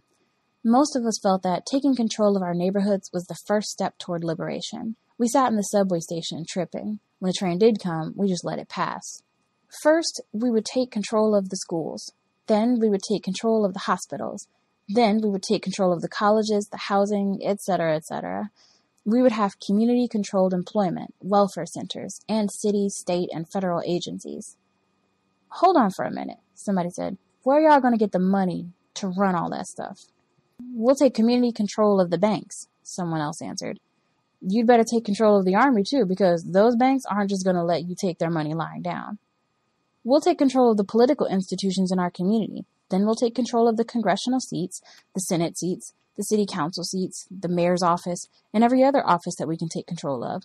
We'll take control of the political offices so we can allocate money to the people who need it. Y'all just wishing and hoping, someone said. You can control the social institutions and the political institutions, but you can't control the economic and military institutions. You can only go but so far. Everybody just sort of got quiet, thinking, well, what are we supposed to do then? Just sit back and do nothing? Fighting for community control is just the first step. It can only go so far. What you need is a revolution. Everybody started talking about what the brother had said. We were all confused, but we were all enthused. That was the one thing I dug about those days. We were alive and we were excited and we believed that we were going to be free someday. For us, it wasn't a matter of whether or not, it was a question of how. We always started out talking about reform and ended up talking about revolution. If you were talking about anything except a few little jive crumbs here and there, reform was just not going to get it. I was long past the day when I thought that reform could possibly work, but revolution was a big question mark. I believed with all my heart that it was possible, but the question was how. I had heard a lot about the Republic of New Africa and had promised myself to check it out. The Provisional Government of the Republic of New Africa advocated the establishment of a separate black nation within the U.S. to be made up of what is now South Carolina, Georgia, Alabama, Mississippi, and Louisiana. At the time, I thought the group was kind of wild and far out, but I got a good feeling being around them, and the idea of a black nation appealed to me. The first time I attended a Republic of New Africa event, I drank in the atmosphere and enjoyed the easy audacity of it all. The surroundings were gay and carnival like. A group of brothers were pounding out, with Tutsi, Zulu, and Yoruba messages on the drums. Groups of sisters and brothers danced to motherland rhythms until their skins were glazed with sweat. Speeches were woven between songs and poems. Vibrant sisters and brothers with big afros and flowing African garments strolled proudly up and down the aisles. Bald headed brothers wearing combat boots and military uniforms with leopard skin epaulets stood around with their arms folded, looking dangerous. Little girls running and laughing, their heads wrapped with geles. Tiny little boys wearing tiny little dashikis. People calling each other names like Jamal, Malik, Keisha, or Aisha. Sandalwood and coconut incense floated through the air. Red, black, and green flags hung from the rafters alongside posters of Malcolm and Marcus Garvey. Serious looking young men wearing jeans and green army field jackets passed out leaflets. Exotic looking brothers and sisters decked out in red, black and green, sat behind felt covered tables and sold incense, bead earrings, and an assortment of other items. Peace, sister, a voice said. Do you want to be a citizen? What? I asked without the slightest notion of what she was talking about. A citizen, she repeated. Do you want to be a citizen of the Republic of Africa? How do I become a citizen? Easy, just sign your name in the citizen's book. That's all? Yeah. You want a name? A name? Yeah, sister, a name. If you want an African name, just ask that brother over there to give you one. The brother, she pointed out, was wearing a long buba with matching pants and a matching fez type hat. He was wearing various necklaces made of beads, bones, shells, and pieces of wood. His left ear was pierced, and his face was strained in concentration, the veins in his forehead throbbing. Without giving it a second thought, I went over to have my name changed. The brother looked at me, asked me a couple of questions, which I don't remember, and then began shaking a container furiously. He hurled out the contents, which turned out to be shells, onto a soft cloth. After a long, concentrated stare at the shells and glancing back and forth at me, the brother decided that my name was to be Ibumi Oladele. He spelled the name out to me as I wrote it down. Then I hurried over to the sisters' table and became a citizen of the Republic of New Africa. Ibumi Oladele. I liked the way it sounded soft and musical, kind of happy sounding. I filed my new name away in my pocketbook and continued sucking in the atmosphere, tripping out on the idea of a black nation in Babylon, a nation of black people smack dab in the middle of the belly of the beast. Imagining black youth flourishing and being nourished in black schools taught by teachers who loved them and who taught them to love themselves, controlling their lives, their institutions, working together to build a humane society, ending the long legacy of suffering black people have endured at the hands of America. My mind spaced out on the idea, and in a minute I was imagining red, black, and green buses, apartment buildings with African motifs, black television shows, and movies that reflected the real quality of black life, rather than the real quality of white racism. I imagined everything from cities called Malcolmville and New Lumumba to a reception for revolutionary leaders around the world at the Black House. Sure enough, I liked the idea of a black nation, but I didn't give it any serious consideration as a possible solution. Back then, the idea just seemed too far fetched. I guess at the time, having an African name seemed a little far fetched too. I told my friends about the name, talked about it for a few days, and then promptly forgot about it. It wasn't until years later, after college and more revolutionary activism and marriage, that I began to seriously think about changing my name. The name Joanne began to irk my nerves. I had changed a lot and moved to a different beat, felt like a different person. It sounded so strange when people called me Joanne. It really had nothing to do with me. I didn't feel like no Joanne, or no Negro, or no American. I felt like an African woman. From the time I picked out my hair in the morning to the time I slipped off to sleep with Mingus in the background, I felt like an African woman and rejoiced in it. My big, abstract black and white inkblot looking paintings was replaced by paintings of black people and revolutionary posters. My life became an African life. My surroundings took on an African flavor. My spirit took on an African glow. From the paintings on my walls to the big, fat pillows on my floor, from the incense burning in the air to the music dancing throughout, mm, to the music dancing through the rooms, my whole life was moving to African rhythms. My mind, heart, and soul had gone back to Africa, but my name was still stranded in Europe somewhere. Joanne was bad enough, but at least my mother had given it to me. As for Chesimard, well, I can only come to one conclusion. Somebody named Chesimard had been the slave master of my ex-husband's ancestors. Chesimard, like most other last names black people use today, was derived from Massa. Black folks went from being Mr. Johnson's Mary and Mr. Jackson's Paul to being Mary Johnson and Paul Jackson. Sometimes, before dozing off to sleep, I would lie in bed and think about it, wondering how many slaves Chesimard had owned in Martinique and how often he beat them. I would stare up at the ceiling, wondering how many black women Chesimard had raped, how many black babies he had fathered, and how many black people he had been responsible for killing. So the name finally had to go. I thought about Ibumi Oladele, but there was one problem. I didn't know what the name meant. My new name had to mean something really special to me. At the time, there were little pamphlets being put out listing names and their meanings, but I had a hard time finding one I liked. A lot of the names had to do with flowers or songs or birds or other things like that. Others meant born on Thursday, faithful, loyal, or even things like tears or little fool or one who giggles. The women's names were nothing like the men's names, which meant things like strong, warrior, man of iron, brave, etc. I wanted a name that had something to do with struggle, something to do with the liberation of our people.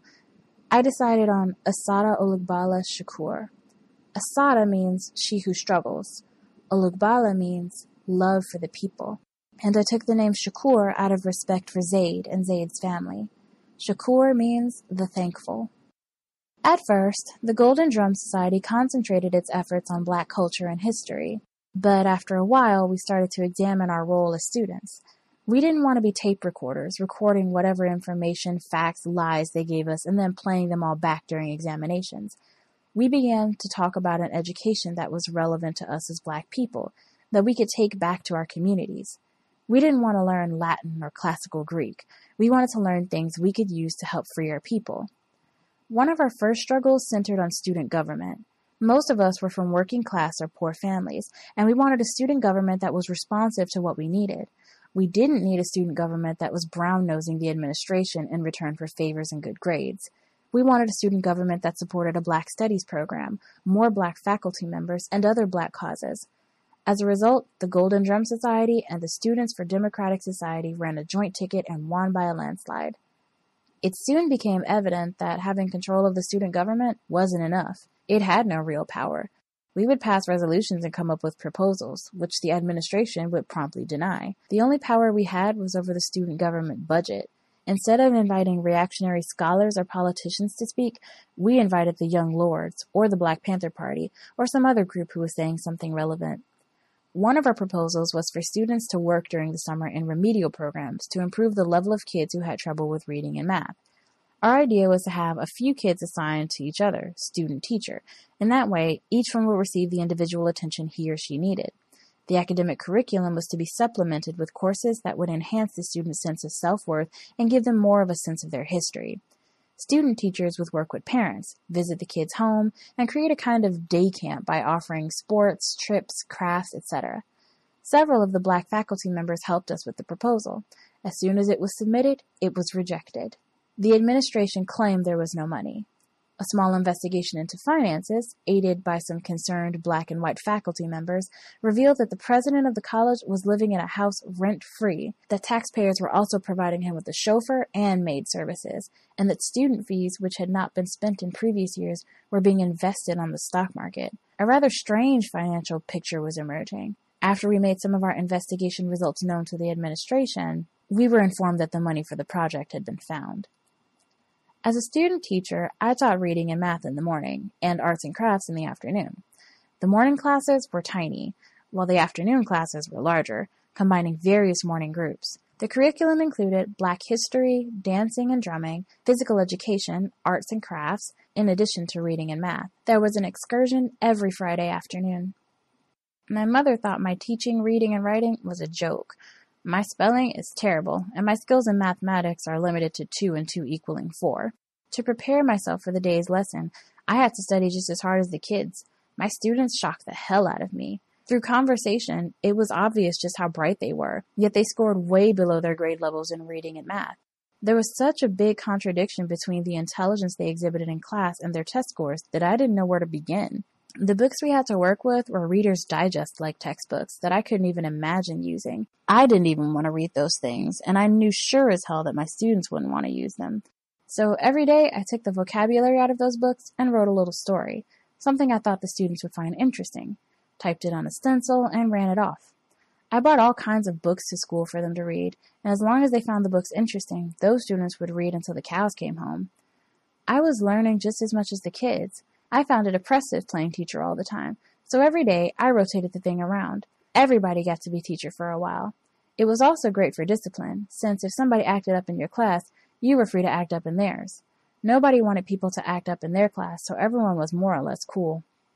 In order to teach, each one of us had to prepare our lesson and know what we were talking about. One of the boys in the class worked so hard on his lessons that he would just lay me out. I don't know where he is now or what he's doing, but if he isn't a teacher, it's a damn shame because he would have been a great one. He would cut out pictures and even make up math games for us to play. My class in the afternoon was usually exhausting. Clay, paint, paper mache over everything and everyone, especially me. The first days of that class, I wanted to do nothing but go somewhere and have a good cry. On the first days of the arts and craft class, I had nothing really prepared, so I asked everyone to draw themselves. When I looked at the drawings, I felt faint. All of the students were black, yet the drawings depicted a lot of blonde haired, blue eyed little white children. I was horrified. I went home and ransacked every magazine I could find with pictures of black people. I came in the next day and plastered the walls with pictures of black people. We talked about what was beautiful. We talked about all the different kinds of beauty in the world and about all the different kinds of flowers in the world. And then we talked about the different kinds of beauty that people have and about the beauty of black people. We talked about our lips and our noses. We made African masks out of clay and paper mache. We made African sculptures, painted pictures of black people, of black neighborhoods. Over the summer, I felt the classroom changing. The kids were changing, and so was I. We were feeling good about ourselves and feeling good about being with each other. I was so involved in working at the school that I had time for little else. If one of the students didn't come to school, I was at his or her house that very day wanting to know why. I would go home and spend hours rewriting some story or preparing for the next day. Half the time, my mother would find me asleep with a book in my hands and all the lights on. I loved working with the kids, and I loved teaching. My mother helped me quite a lot, and we grew closer than we had ever been before. I thought about becoming a teacher, but decided against it. For the first time, I became aware of what my mother had been going through all those years trying to teach in New York schools. Most of these principals are caught up in bureaucracy, and they force the teachers to be caught up in it too. They care more about what the teachers have written in their plan books than what they are actually teaching in the class. My mother was working in an environment where white teachers often showed a hostile, condescending attitude towards black children, and where some teachers thought of themselves as zookeepers rather than teachers. As much as I loved working with kids, I knew that I could never participate in the Board of Education kind of teaching. I wasn't teaching no black children to say the Pledge of Allegiance or to think George Washington was great or any other bullshit. That fall, the level of activity on campus surpassed anything that we dreamed of. Large numbers of students became involved in the anti war movement. It seemed that there was no time to catch up with all the things that were happening. I would be at the construction workers demonstration one day and then marching with the welfare mothers the next.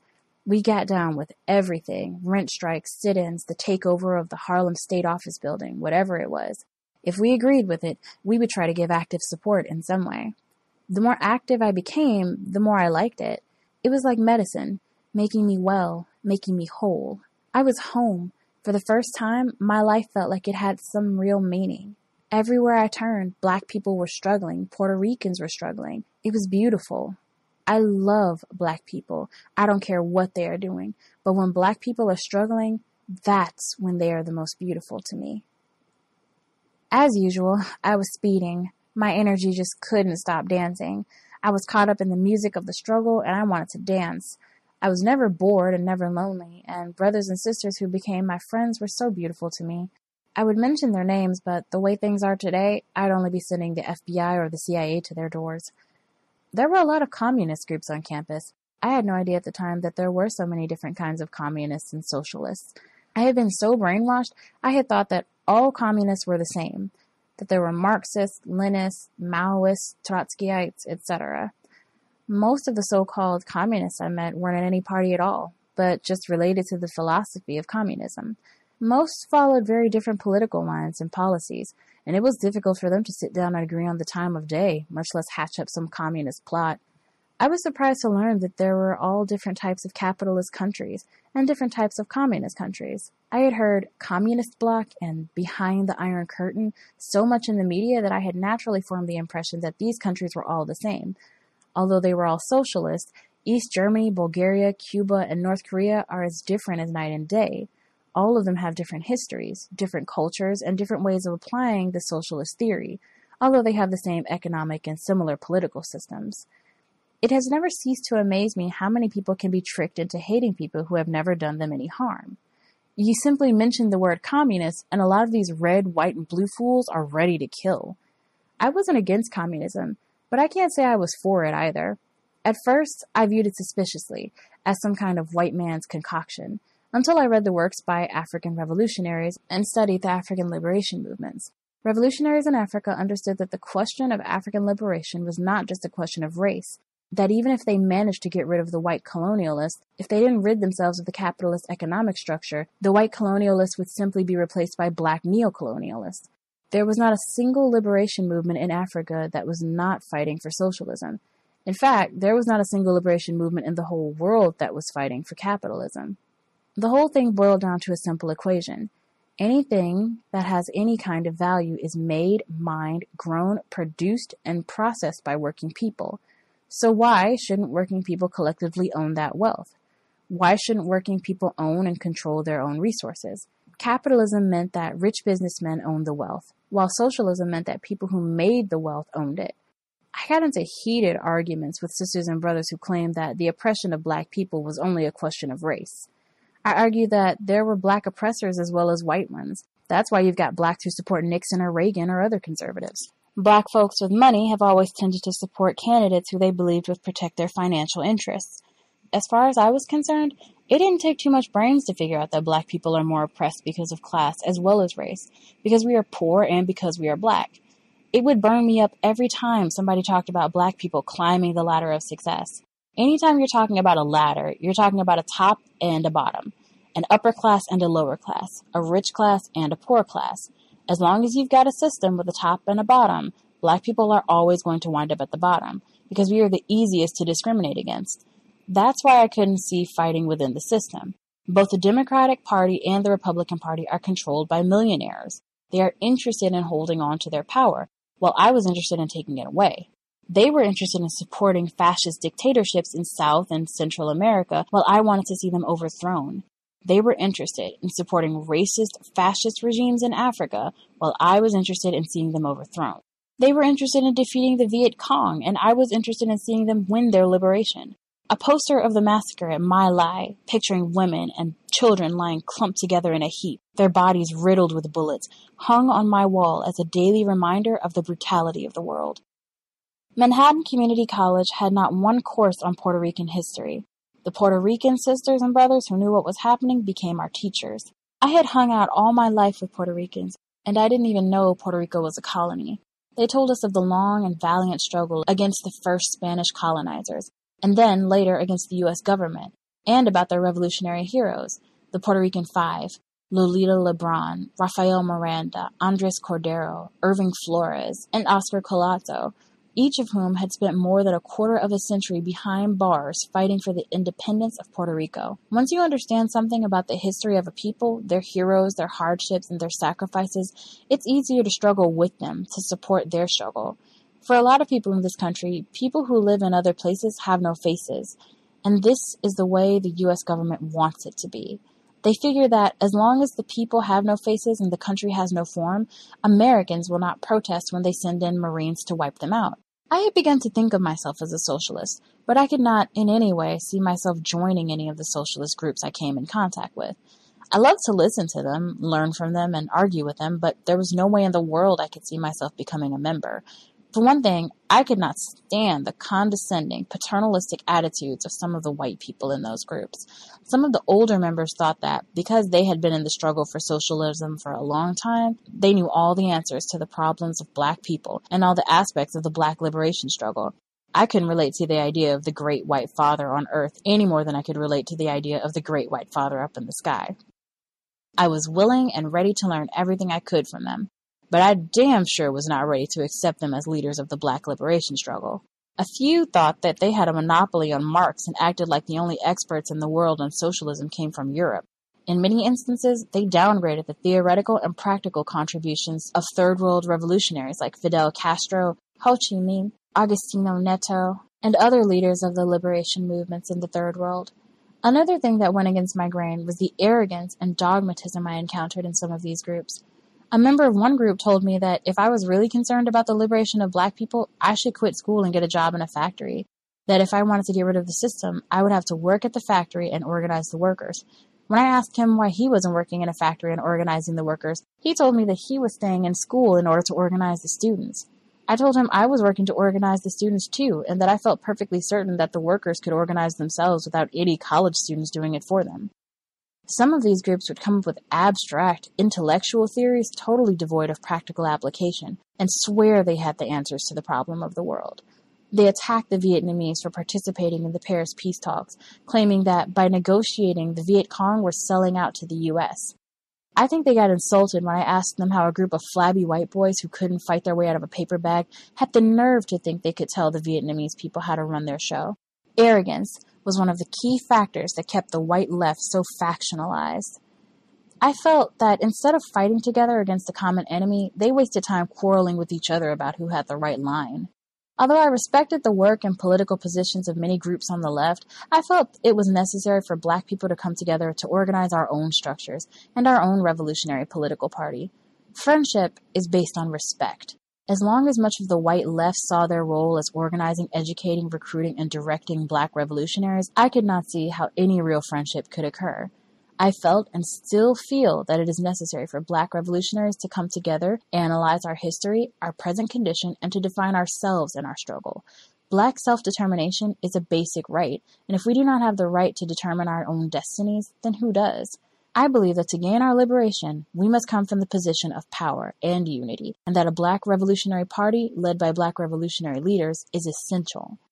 I believe in uniting with white revolutionaries to fight against a common enemy, but I was convinced that it had to be on the basis of power and unity rather than from weakness and unity at any cost. To my mama. To mama, who has swallowed the American dream and choked on it. To my mama, whose dreams have fought each other and died, who sees but cannot bear to see a volcano eating its own lava. To my mama, who couldn't turn hell into paradise and blamed herself, who is always seen reflected in her mirror an ugly duckling.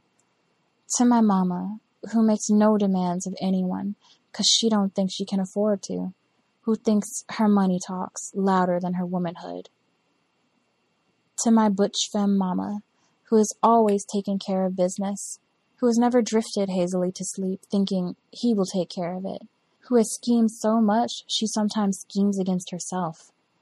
To my sweet, shy mama, who is uneasy with people because she don't know how to be phony and is afraid to be real, who has longed for sculptured gardens, whose potted plant dies slowly on the windowsill. We have all been infected with a sickness that can be traced back to the auction block. You must not feel guilty for what has been done to us. Only the strong go crazy, the weak just go along. And what I thought was cruelty, I understand was fear. That hand, stronger than yours and whiter than yours, would strangle my young life into oblivion. Mama, I am proud of you. I look at you and see the strength of our people.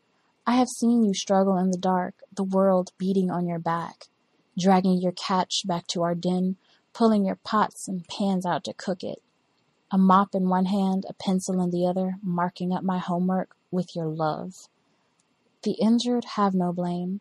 Let it fall on those who injure. Leave the past behind where it belongs and come with me toward tomorrow. I love you, Mommy, 'cause you are beautiful and I am the life that springs from you. Part tree, part weed, part flower. My roots run deep. I have been nourished well. Context of white supremacy. Folks would like to participate. The number to dial is 760 569 7676. The code is 564 9 or 3 pound. Press star 6 if you would like to participate. Everyone who dialed in, who has a hand up, your line should be open. Uh, we have more than a half hour left, so everyone should have ample time. If you have not shared, if you think you know there's something you want to contribute, even the possibility that you might want to chime in, you should go ahead and get your hand up now, so that we don't have folks waiting until the very last minute to participate. Uh, again, everyone who dialed in with a hand up, your line should be open. Feel free to chime in.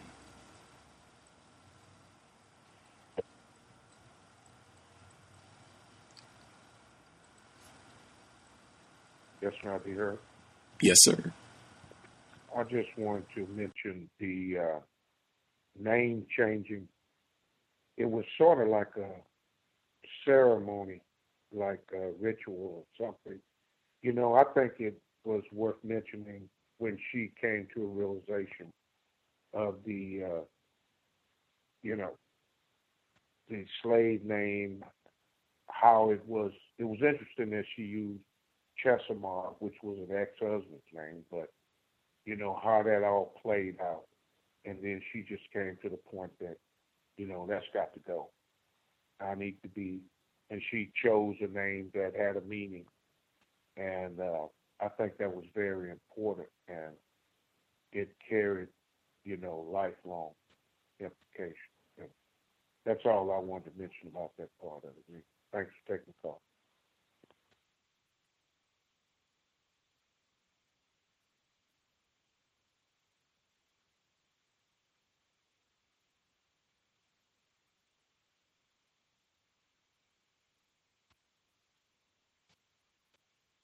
Can I be heard? Loud and clear. Yes, sir. Um, quick couple points here. Um, I was just words, you know, um, you know, communism. Like, did they really think white people was gonna allow black people to just become communists like in America? Like, you know, some of the stuff is like, what were they thinking? You know, um, revolution. You know, that to me, that's a poor choice of words. You know, because what are you going back to? At what point in time are we gonna go back to here? You know, what you want to go back to slavery? You know, I mean, when you have a revolution, you're evolving. You're going back to the way it was before whoever was in place now. You know, I, I just, you know, think it was poor choice of words, the Black Revolution, and, and um, if they were, you know, some of them had, you know, these communistic views, which which made sense, but we don't own the land. We don't own a city or a state to to impose any of these laws.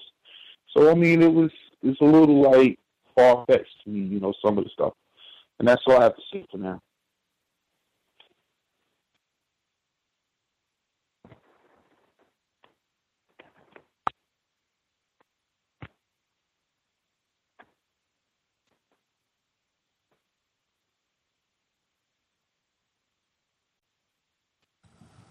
Uh, greetings.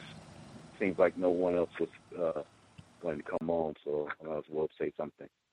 Um, yeah, uh, uh, about the uh, the uh, contact with the Republic of New Africa.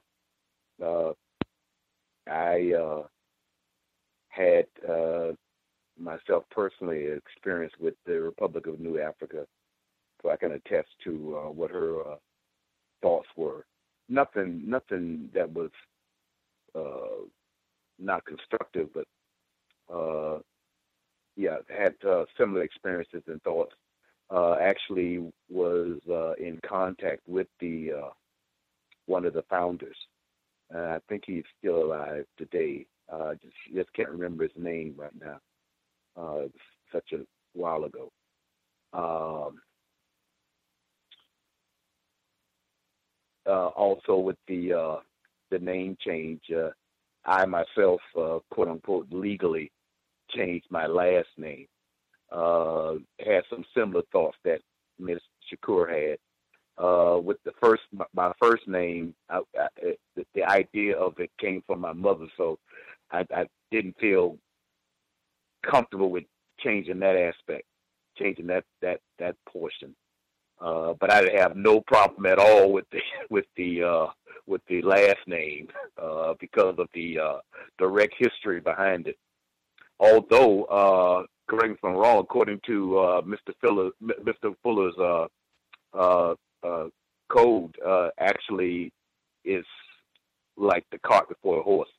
Uh, first, we need to take care of the system of racial white supremacy uh, before those those other things like name changing take place. Uh, uh, is uh, I think what his uh, codified uh, understanding is. Uh, but I didn't have any problem with the last name, and I quote unquote had that legally changed. It, it was it was quite fascinating in my at the time when I was still employed with uh, Dade County Fire Department on on how uh, the look on white people's faces when they had to call call me uh, by that name.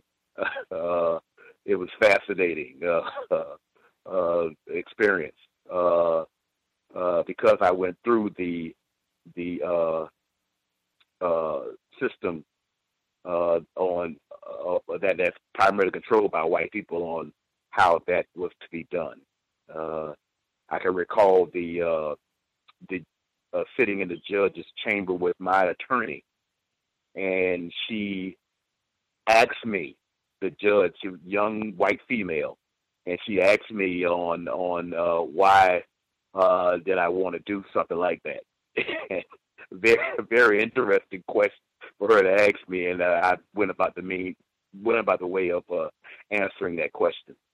Uh, uh, on what and, and she uh, very quickly signed the document. very quickly signed the document uh, uh, uh, on it, so uh, I can identify with uh, with Miss Shakur in that in that way. That's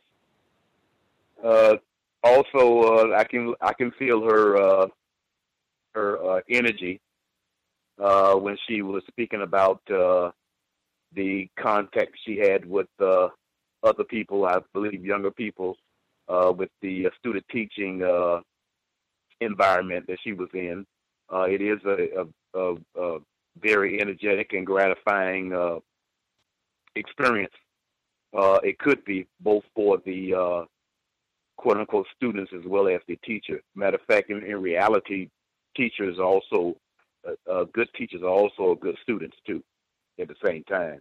and she mentions about that dual that dual relationship where, hey, some days I can I can go into that atmosphere and I can learn something too, you know, and uh, so uh, that's uh, that's that's that's something that uh, I've experienced also as a uh, quote unquote football coach in dealing with uh, primarily black males uh, in, in, in an environment where where we're sharing uh, experiences.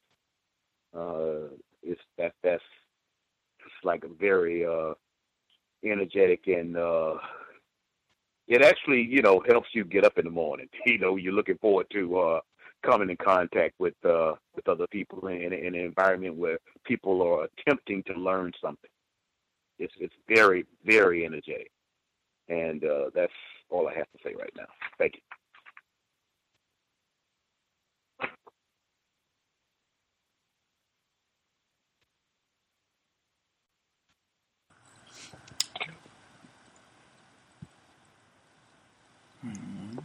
Uh, our narrator might be hanging out with us once again. See if she has anything to say. Also, um, I can uh, toss in quickly.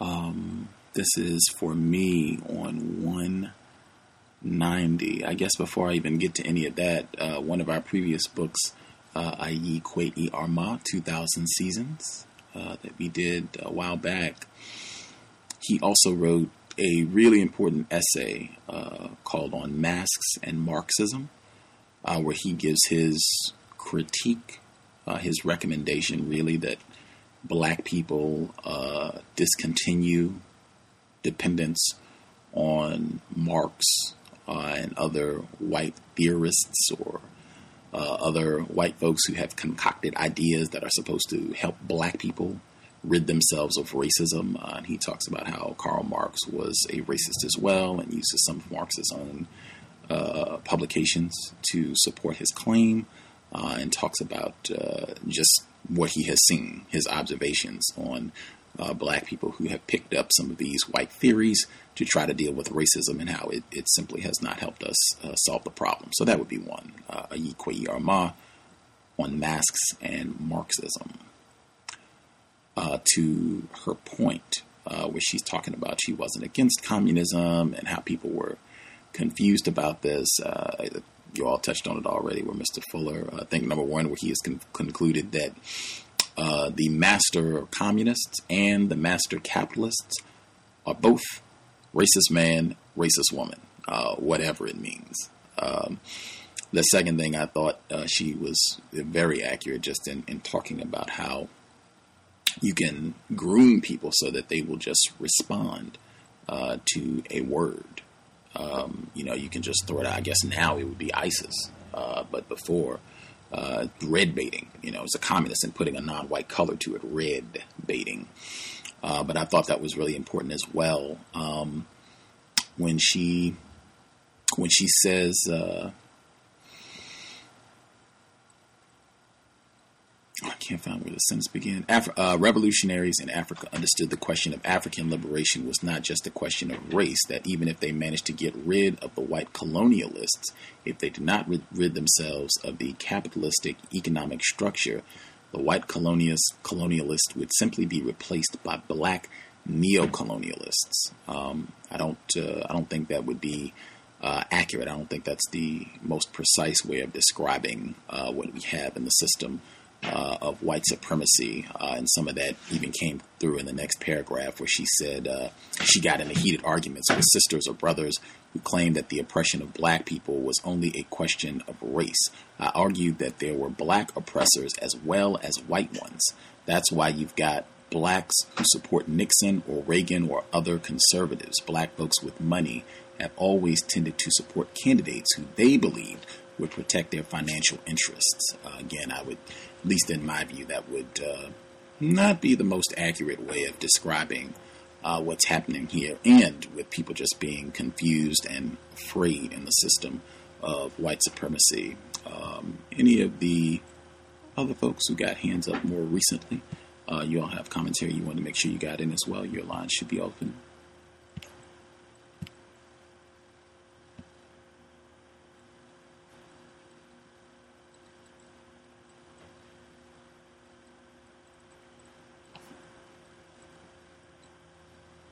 Some of the other folks who had a hand up, sure I have commentary as well, or are you just listening?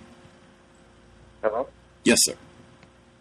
Hi, yes. Um, I just want to comment on um, page 182 when um, Assata, she was coming back from the demonstration with other people, and they were all um, talking about how they were going to take over, you know, take over this, take over the hospitals, take over that. And then the, the voice of reason comes up and says, you know, hold on. You know, how are y'all planning on doing that? You know, where are you going to get the money? And so I just thought that was, um, you know, like someone saying, you know, you think white people are going to let you, you know, just go on and take over like that. And so um, I just thought that was um, interesting. Um, but um, that's all I had to say.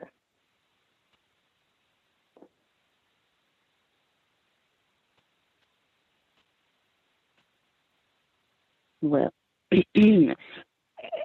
in in my bid to take over this little pond, the first thing I did was take over the money. And what the white people did was tell all the black people not to take any money from us. I mean, I, I thought that was amazing. I said, wow, they can just tell black people who need money not to take money when I try to give it to them. So, I mean, they, they really are, they really are amazing, but um, just diabolical. But um, I'm, I'm sorry about my outbreak, but I, I really identify with Miss Shakira. I really identify with her so much. I mean, like any attack on her would be like a personal attack on me, and I mean, even the things she does, like with the being just, you know, aghast at the way all of the children saw themselves. I mean, I've gone through all of that with my nieces and nephews, painting all the little white pictures black with the little different pencils of different weights and shades, so the kids won't have all of these little white people on all of their books. You know, it's just, um, I just identify with her so much. Um, and as far as the Young Turks is concerned, I listen to the New Books Network. I don't guess if you guys ever listen to that, but you can hear white people in like fields like sociology and anthropology. They will just let it go because they know no one's going to read that book and no one's listening to them, and it's just all about them. And they will let all of that filth about themselves out. And um, one thing I, the Young Turks refers to when a lot of the Arab Turkish men and I, I got this off the New Books Network work. I can't remember the author's name though. We're referring to when the Turks um, did the Albanian genocide that finally ended around the early 1900s and took their population from 20% in Turkey all the way down to 0.2%, which is what it is, and it's stayed that way since then. So, and you know, they are really happy with their young Turks for doing that. The Albanians were Christians, and I was very shocked to see that a tiny little place like this in Texas would actually go over there and send and help these white Christian Albanians escape Turkey because of their persecu- persecution by the Muslims in the early 1900s. And I see evidence of it in this little tiny Texas museum. They just went over there and got all these little Albanian Christians, white Christians, and rescued them, brought them to Texas. Um, and I think um, the only other thing is I was in Corpus Christi last weekend, and and some non-white, non-black people, Spanish-speaking people, were being denigrating and saying, you know, we hate it when people go out and get people to do Spanish, uh, Spanish advertisement, and they get these people who speak Puerto Rican Spanish or Cuban Spanish because you know that doesn't appeal to us at all. And if I hadn't been listening to the show, I, I wouldn't understand that they were saying black Spanish. So, and uh, those are the only things that uh, I saw. I would like to mention uh, when she was a teacher and the administration had claimed that there was no money. That was on page 187.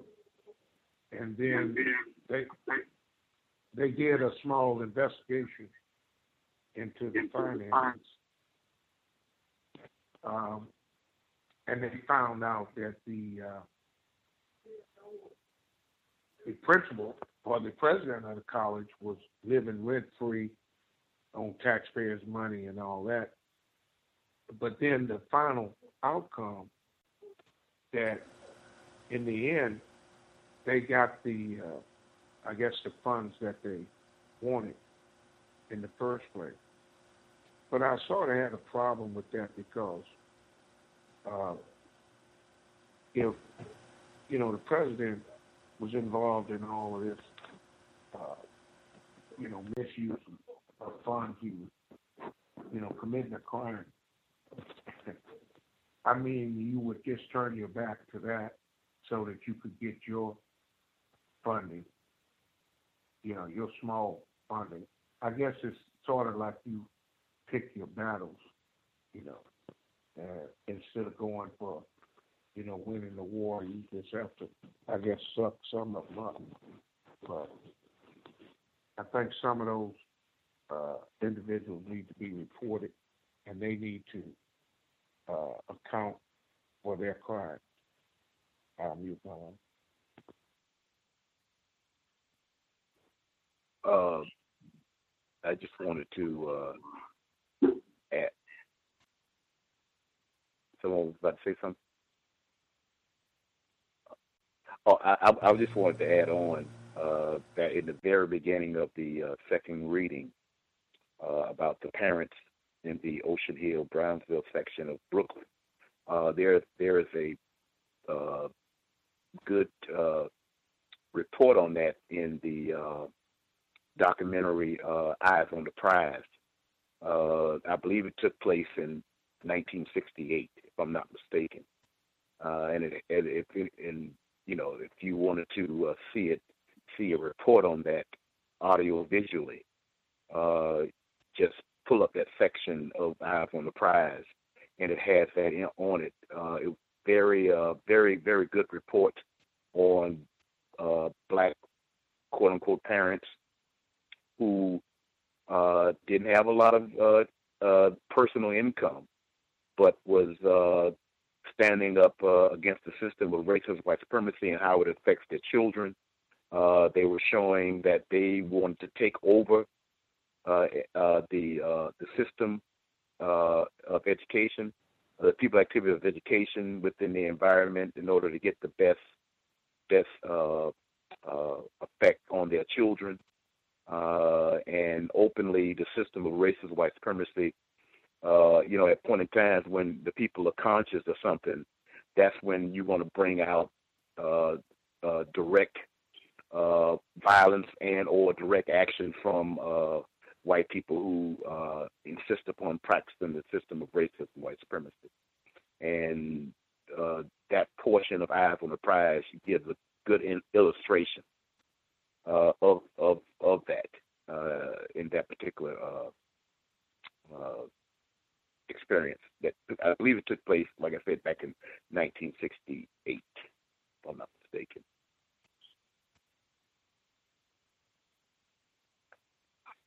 Yeah, boy, are they being punished today.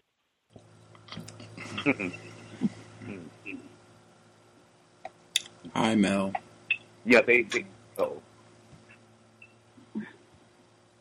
I was about to say, yeah, they they uh they they like like uh, she was saying that they they actually got rid of all of those teachers, all of those white teachers who were in there, uh, like she was mentioning about later on that but that was uh, uh, really uh, uh, directing their attention as teachers to our children as though as a zookeeper to animals. They kicked them out of the school, and uh, as she as she mentioned, uh, it, it was it was their union, their union that uh, exerted its power uh, and enforced uh, their right to come back in and, and kind of like destroyed uh, their efforts. That's it. Can I be heard? Hello? I yeah, Mr. Reed. Um, I didn't mean to be rude the um, first time I spoke. So greetings to you, Gus, and greetings to all the listeners. I wasn't able to catch um, just the beginning of that last clip because I'm attending to my grandson. And but I just had some thoughts that I wanted to lend to that was that the importance of education and what the last caller was pointing out, uh, that gentleman, uh, the importance of liberating the black mind you know, that really stood out. And it, it comes to having a say in your children's education. And it's like, you know, the universe speaking to me about my grandchildren, and hopefully I can have an influence on my children, you know, not to, to um, excuse me, to homeschool, because we did what I felt like was a great informative program earlier today with a black homeschooling and um, uh, liberating the black mind expo that's happening in Atlanta. This is the fourth annual, and the uh, the our guest Queen uh, Thais was very informative about the harmful impact of the racist system of public education uh, on our children, and that there are resources out there for people today who may not think they're available, but if you just network, uh, which this expo helps to do that, um, you know, you do have options other than doing the wrong wrong thing, which is allowing racist white supremacists to indoctrinate your children through what's called curriculum.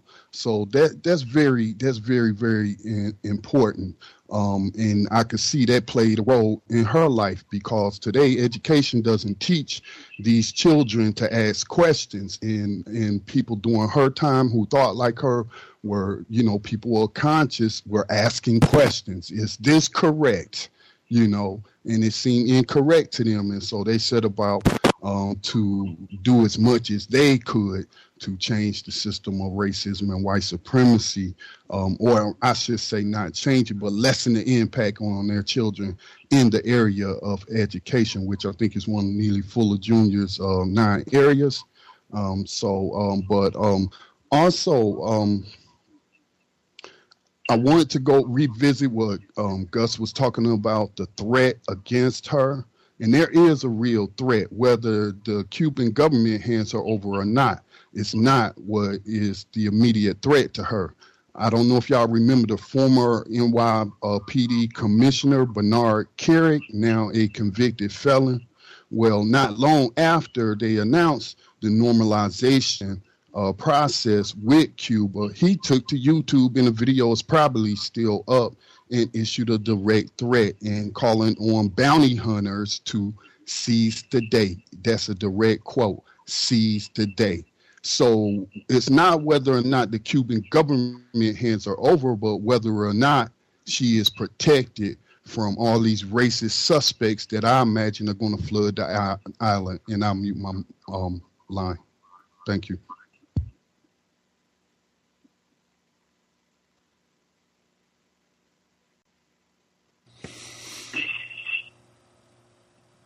Uh, right on with Mr. Reed. Definitely agree with that. Uh, our narrator, Mel, did you have anything you wanted to make sure you got in as well?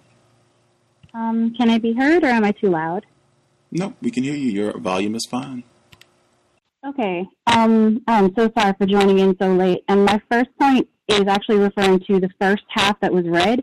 So if anybody made this point, uh, you can jump in and interrupt me at any point. But I'm sure she has her reasons for it. But I find it interesting that though she noted in the previous chapters that plenty of black men are killed in greater confinement um, and able to suicide all the time, her friend Rema Olugbala's death was simply explained as like a wayward escape attempt, especially after he was um, up, I guess, trying hard to pour over the discovery materials. And it reminds me of a scene actually at the end of To Kill a Mockingbird where Atticus Finch, the white lawyer who defends Tom Robinson, the black man who's been falsely accused of rape, uh, Tom Robinson, I guess, I just really don't want to ruin this movie him. But something, well, he gets shot at the end of the movie. They're trying to run away from the prison guards, I guess. And Atticus, the white lawyer, hears about this, and then he just believes it, I guess. And I know Prison King is really desperate, but I think a good takeaway might be to always. Your uh, volume went up. it was fine, and then it went up. So if you could uh, turn it down to give us the Atticus Finch uh, killing to, to kill a mockingbird comparison again. Oh my god, I'm sorry. Okay, is it better? That's better. Just make sure when you get passionate about your point, just make sure your volume doesn't go up. Okay, I'll try to control my inflection too. Robotic. Okay, let's do this. All right, so there's a scene at the end of To Kill a Mockingbird where the white lawyer Atticus Finch finds out that Tom Robinson, the black man that he barely defended, gets shot while trying to run away from the prison guards. And Atticus hears about this, and as his lawyer, he just believes what the guards tell him. And I think that while prison can make you desperate, I think a good takeaway might be to always, always get like three causes of death if possible. Like if someone tells you one thing is the cause of death, try to get two more responses from someone else. Or if someone tells you your house burns down, try to get more than one cause of the fire because that just seems to be something that really undermines black people. Um, another thing is I really enjoyed the Civil War history lesson with the citations. Like I think sneaking in concrete information about context and history into fiction and biographical books is a good idea, especially when it has citations. Um, and it makes it an enjoyable way to process the information. Um, I also agree about the definition of a communist uh, what everybody else's points were and find that her description of the communist is pretty similar to her description of a liberal, meaning that they pretty much say everything and say nothing at the same time. Um, to add on to Scotty Reed's point, homeschooling is such a good idea um, for anybody that probably could do it. I don't have any children, um, but I'm a big advocate of homeschooling, specifically a form of homeschooling called unschooling. And while this isn't the educational episode, there is a book by the quote unquote father of, I guess, modern homeschooling, written by, um, I think, a New York Times, no, a New York State Public Teacher of the Year. Like he won like a bunch of big awards, I forgot. But his name is John Taylor Gatto, and the book is called The Underground History of American Education. I'm not sure if anybody's heard of it, but it gives um, a lot of anecdotal evidence on the actual origins of American schooling in the late 1800s, and I want to say traces it all the way back to the caste system in India in the way that it's set up. And although the guy, I would suspect, honestly, is very racist himself, and the book is very, very white centric, it does give a lot of interesting um, historical information. And that was all I had, actually.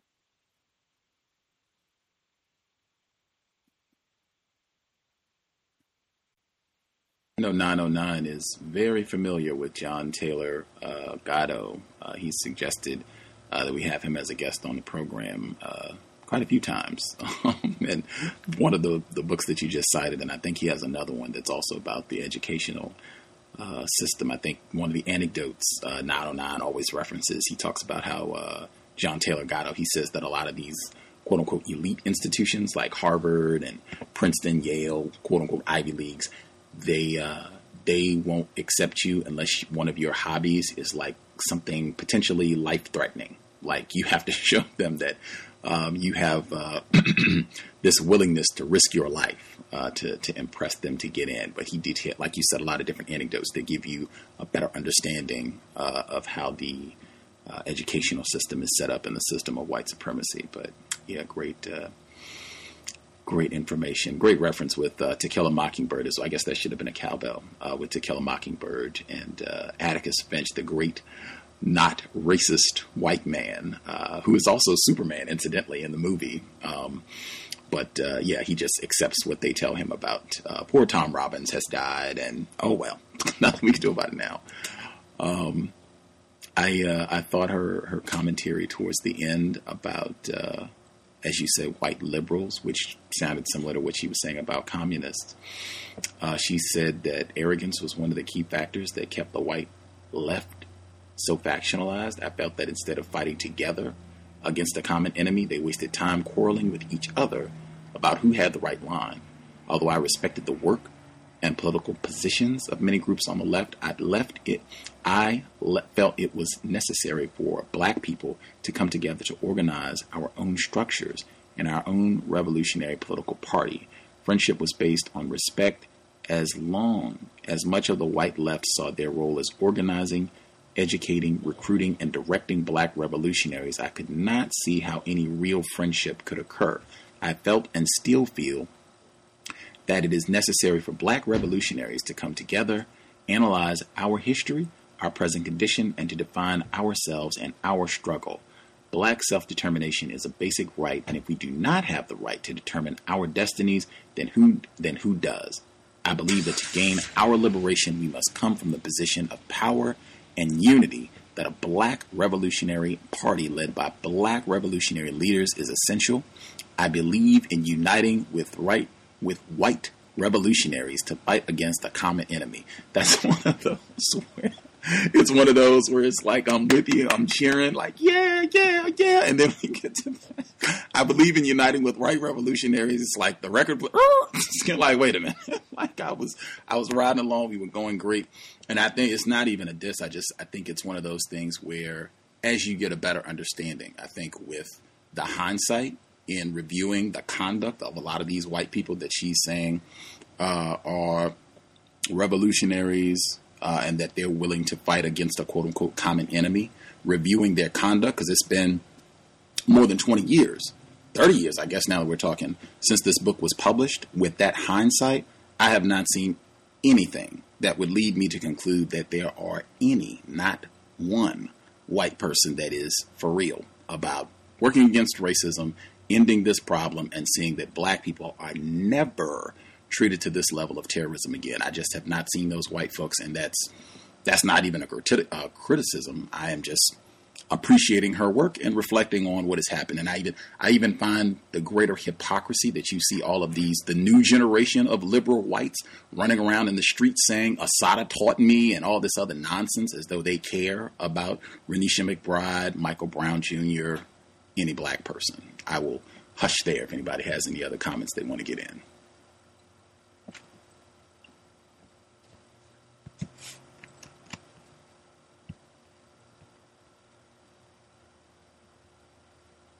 If I'm talking crazy, feel free, or if you just have anything else you want to make sure you get in before we, we wind up.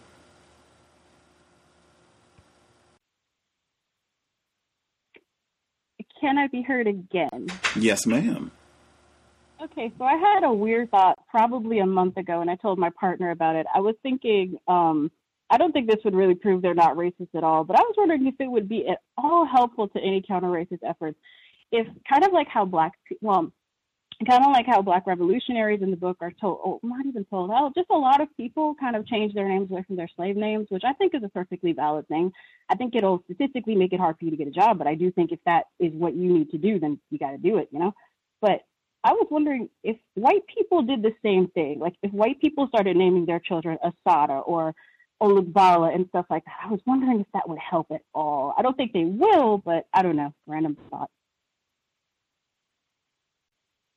Uh, I, I, can just speak as a resident on the West Coast, just because uh, there are white people doing that. Uh, I have bumped into them, not like massive numbers, but such people do exist. That's one. And two, uh, what problem do you think it would solve if, like, a significant number of white people started doing that? Like, what would improve for black people if that happened? That's probably a good question for me to explore further. I was thinking in terms of employment, but employment is its own powder keg that just changing names won't exactly solve. So I'm going to think on it further. Thank you for asking. For sure.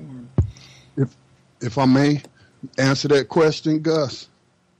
We can hear you. Go ahead. Um, yeah, let me answer that that question. Um, let's make this perfectly uh, clear. All right there are not a significant number of white people that I feel are committed to ending the system of white supremacy.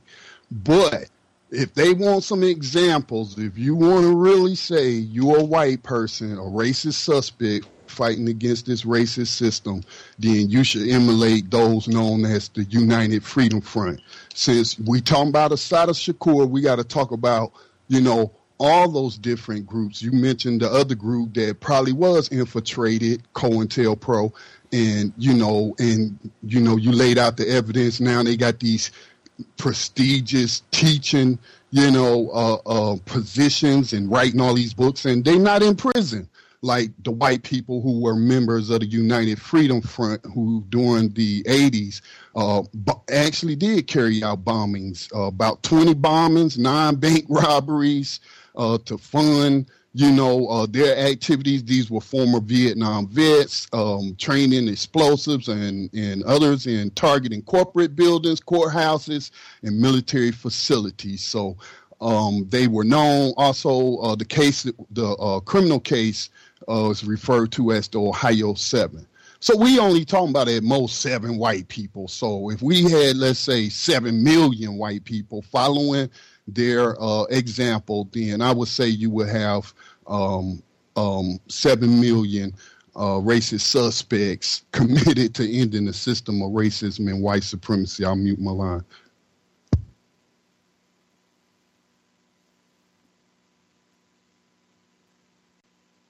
Yeah, I don't see. Uh, I don't see white people replicating that uh, that behavior uh, at all to go out and defend, uh, particularly to use counter violence uh, to defend and say. Uh, even I could quote a film, Heart of a Lion. It's subtitled, but it's excellent study of racism, white supremacy. Uh, but it demonstrates a white person who ends up having to go repeatedly having to go out and practice violence against other white people who are practicing racism against a black person. So he has to end up going out and repeatedly using counter violence to defend a black person against racism, unless you're doing. And I just haven't seen any evidence that white people are going to do that. And even these uh, little sporadic pop-ups from now and then that just further uh, for me clarifies what it means to be white. The fact that you have so few of these uh, white folks uh, willing to do this that you know they're not even statistically significant. Um, with that uh, we did our three hours. I did see some people called in but I, I said that last week like people are waiting until we're at the three hour mark when the program would end, and then they're calling in like get you. And I prompted about that this week. I prompted. I said we have more than a half hour left in the program, so call now. Don't wait till the last minute. Get your hand up if you even think that you might want to share. Go ahead and put your hand up. That way we can get you on the line.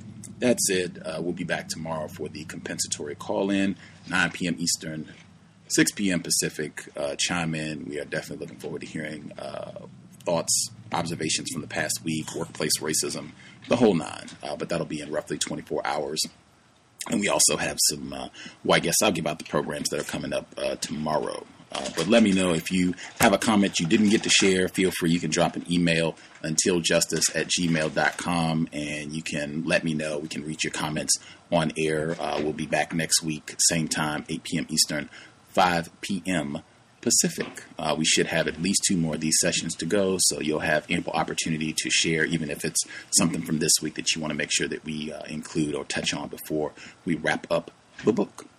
You have any questions, complaints, gripes, anything else, feel free, drop an email until justice at gmail.com. We will pick up next week on chapter 13. Thanks again to Mel doing an outstanding job narrating the text. Uh, we are closing in on the home stretch. I hope it has been constructive uh, for folks tuning in. Thanks to all the folks who have participated uh, for the past few weeks as well. It's been great uh, commentary, and hopefully, we'll continue the last two sections uh, of the text. Uh, with that, I know it is it has been lovely. I think this is the first time that I have ever looked at my forecast for uh, Washington State and seen a string of 80 degree days. Like that is a rarity in these parts. So I hope folks are enjoying uh, the vitamin D and getting some sunshine. Uh, but even with that, remain codified. This is not a time to be acting crazy or just getting out and uh, misbehaving or being around folks that are doing non constructed things. Definitely with that alcohol, intoxicants, definitely make sure you're not behind the wheel. Uh, I know white folks do a lot of those sobriety checks and that sort of thing during the summertime. You got July 4th coming up soon, so they're going to be out for that. Really be careful about that. You don't want to cause any unnecessary problems for yourself. You already know we're under a system of terrorism. They are looking uh, to get you hemmed up and waste some of your money, waste some of your time, compromise your employment opportunities and quality of life Make sure you are never behind the wheel of a vehicle while you are intoxicated. I would even recommend against being a passenger and being intoxicated because they just like to make up reasons to harass black people. Even a pedestrian, you, you want to give pause to that. If you got to consume any alcohol or intoxicants, I would say get to one spot and stay there. Be at your residence, or if it's going to be a group of you all, non white people, of course, no white people involved. Uh, get to one spot and stay there. That way you can leave sober the next day and you don't have to worry about any of that. It's just too many instances uh, where black people were doing nothing and police enforcement officers, race soldiers came and harassed and just caused them a lot of unnecessary problems. I think that's one easy thing that we could do that would minimize a lot of foolishness. No alcohol, having black people being serious about sobriety. That being said, Creator, we ask that you help us remain patient with other black people, we ask that you help us remain patient with ourselves. Remind us to demonstrate the highest levels of black self respect at all times, in all places, each and every time we are in contact with another black person. It has been time. Replace white supremacy with justice as soon as possible. Context of white supremacy, Black Talk Radio Network. Signing out. Thanks all for tuning in. Nigga, you so brainwashed. I'm a victim, brother. Problem. You're a victim. I'm a victim of 400 years of conditioning. Shut up. The man has programmed my conditioning. Mm-hmm. Even my conditioning has been conditioned. Lucky Land Casino asking people what's the weirdest place you've gotten lucky? Lucky? In line at the deli, I guess? Aha, in my dentist's office. More than once, actually. Do I have to say? Yes, you do. In the car before my kids' PTA meeting. Really? Yes. Excuse me, what's the weirdest place you've gotten lucky? I never win and tell. Well, there you have it. You can get lucky anywhere playing at LuckyLandSlots.com. Play for free right now. Are you feeling lucky? No purchase necessary. Void where prohibited by law. 18 plus. Terms and conditions apply. See website for details.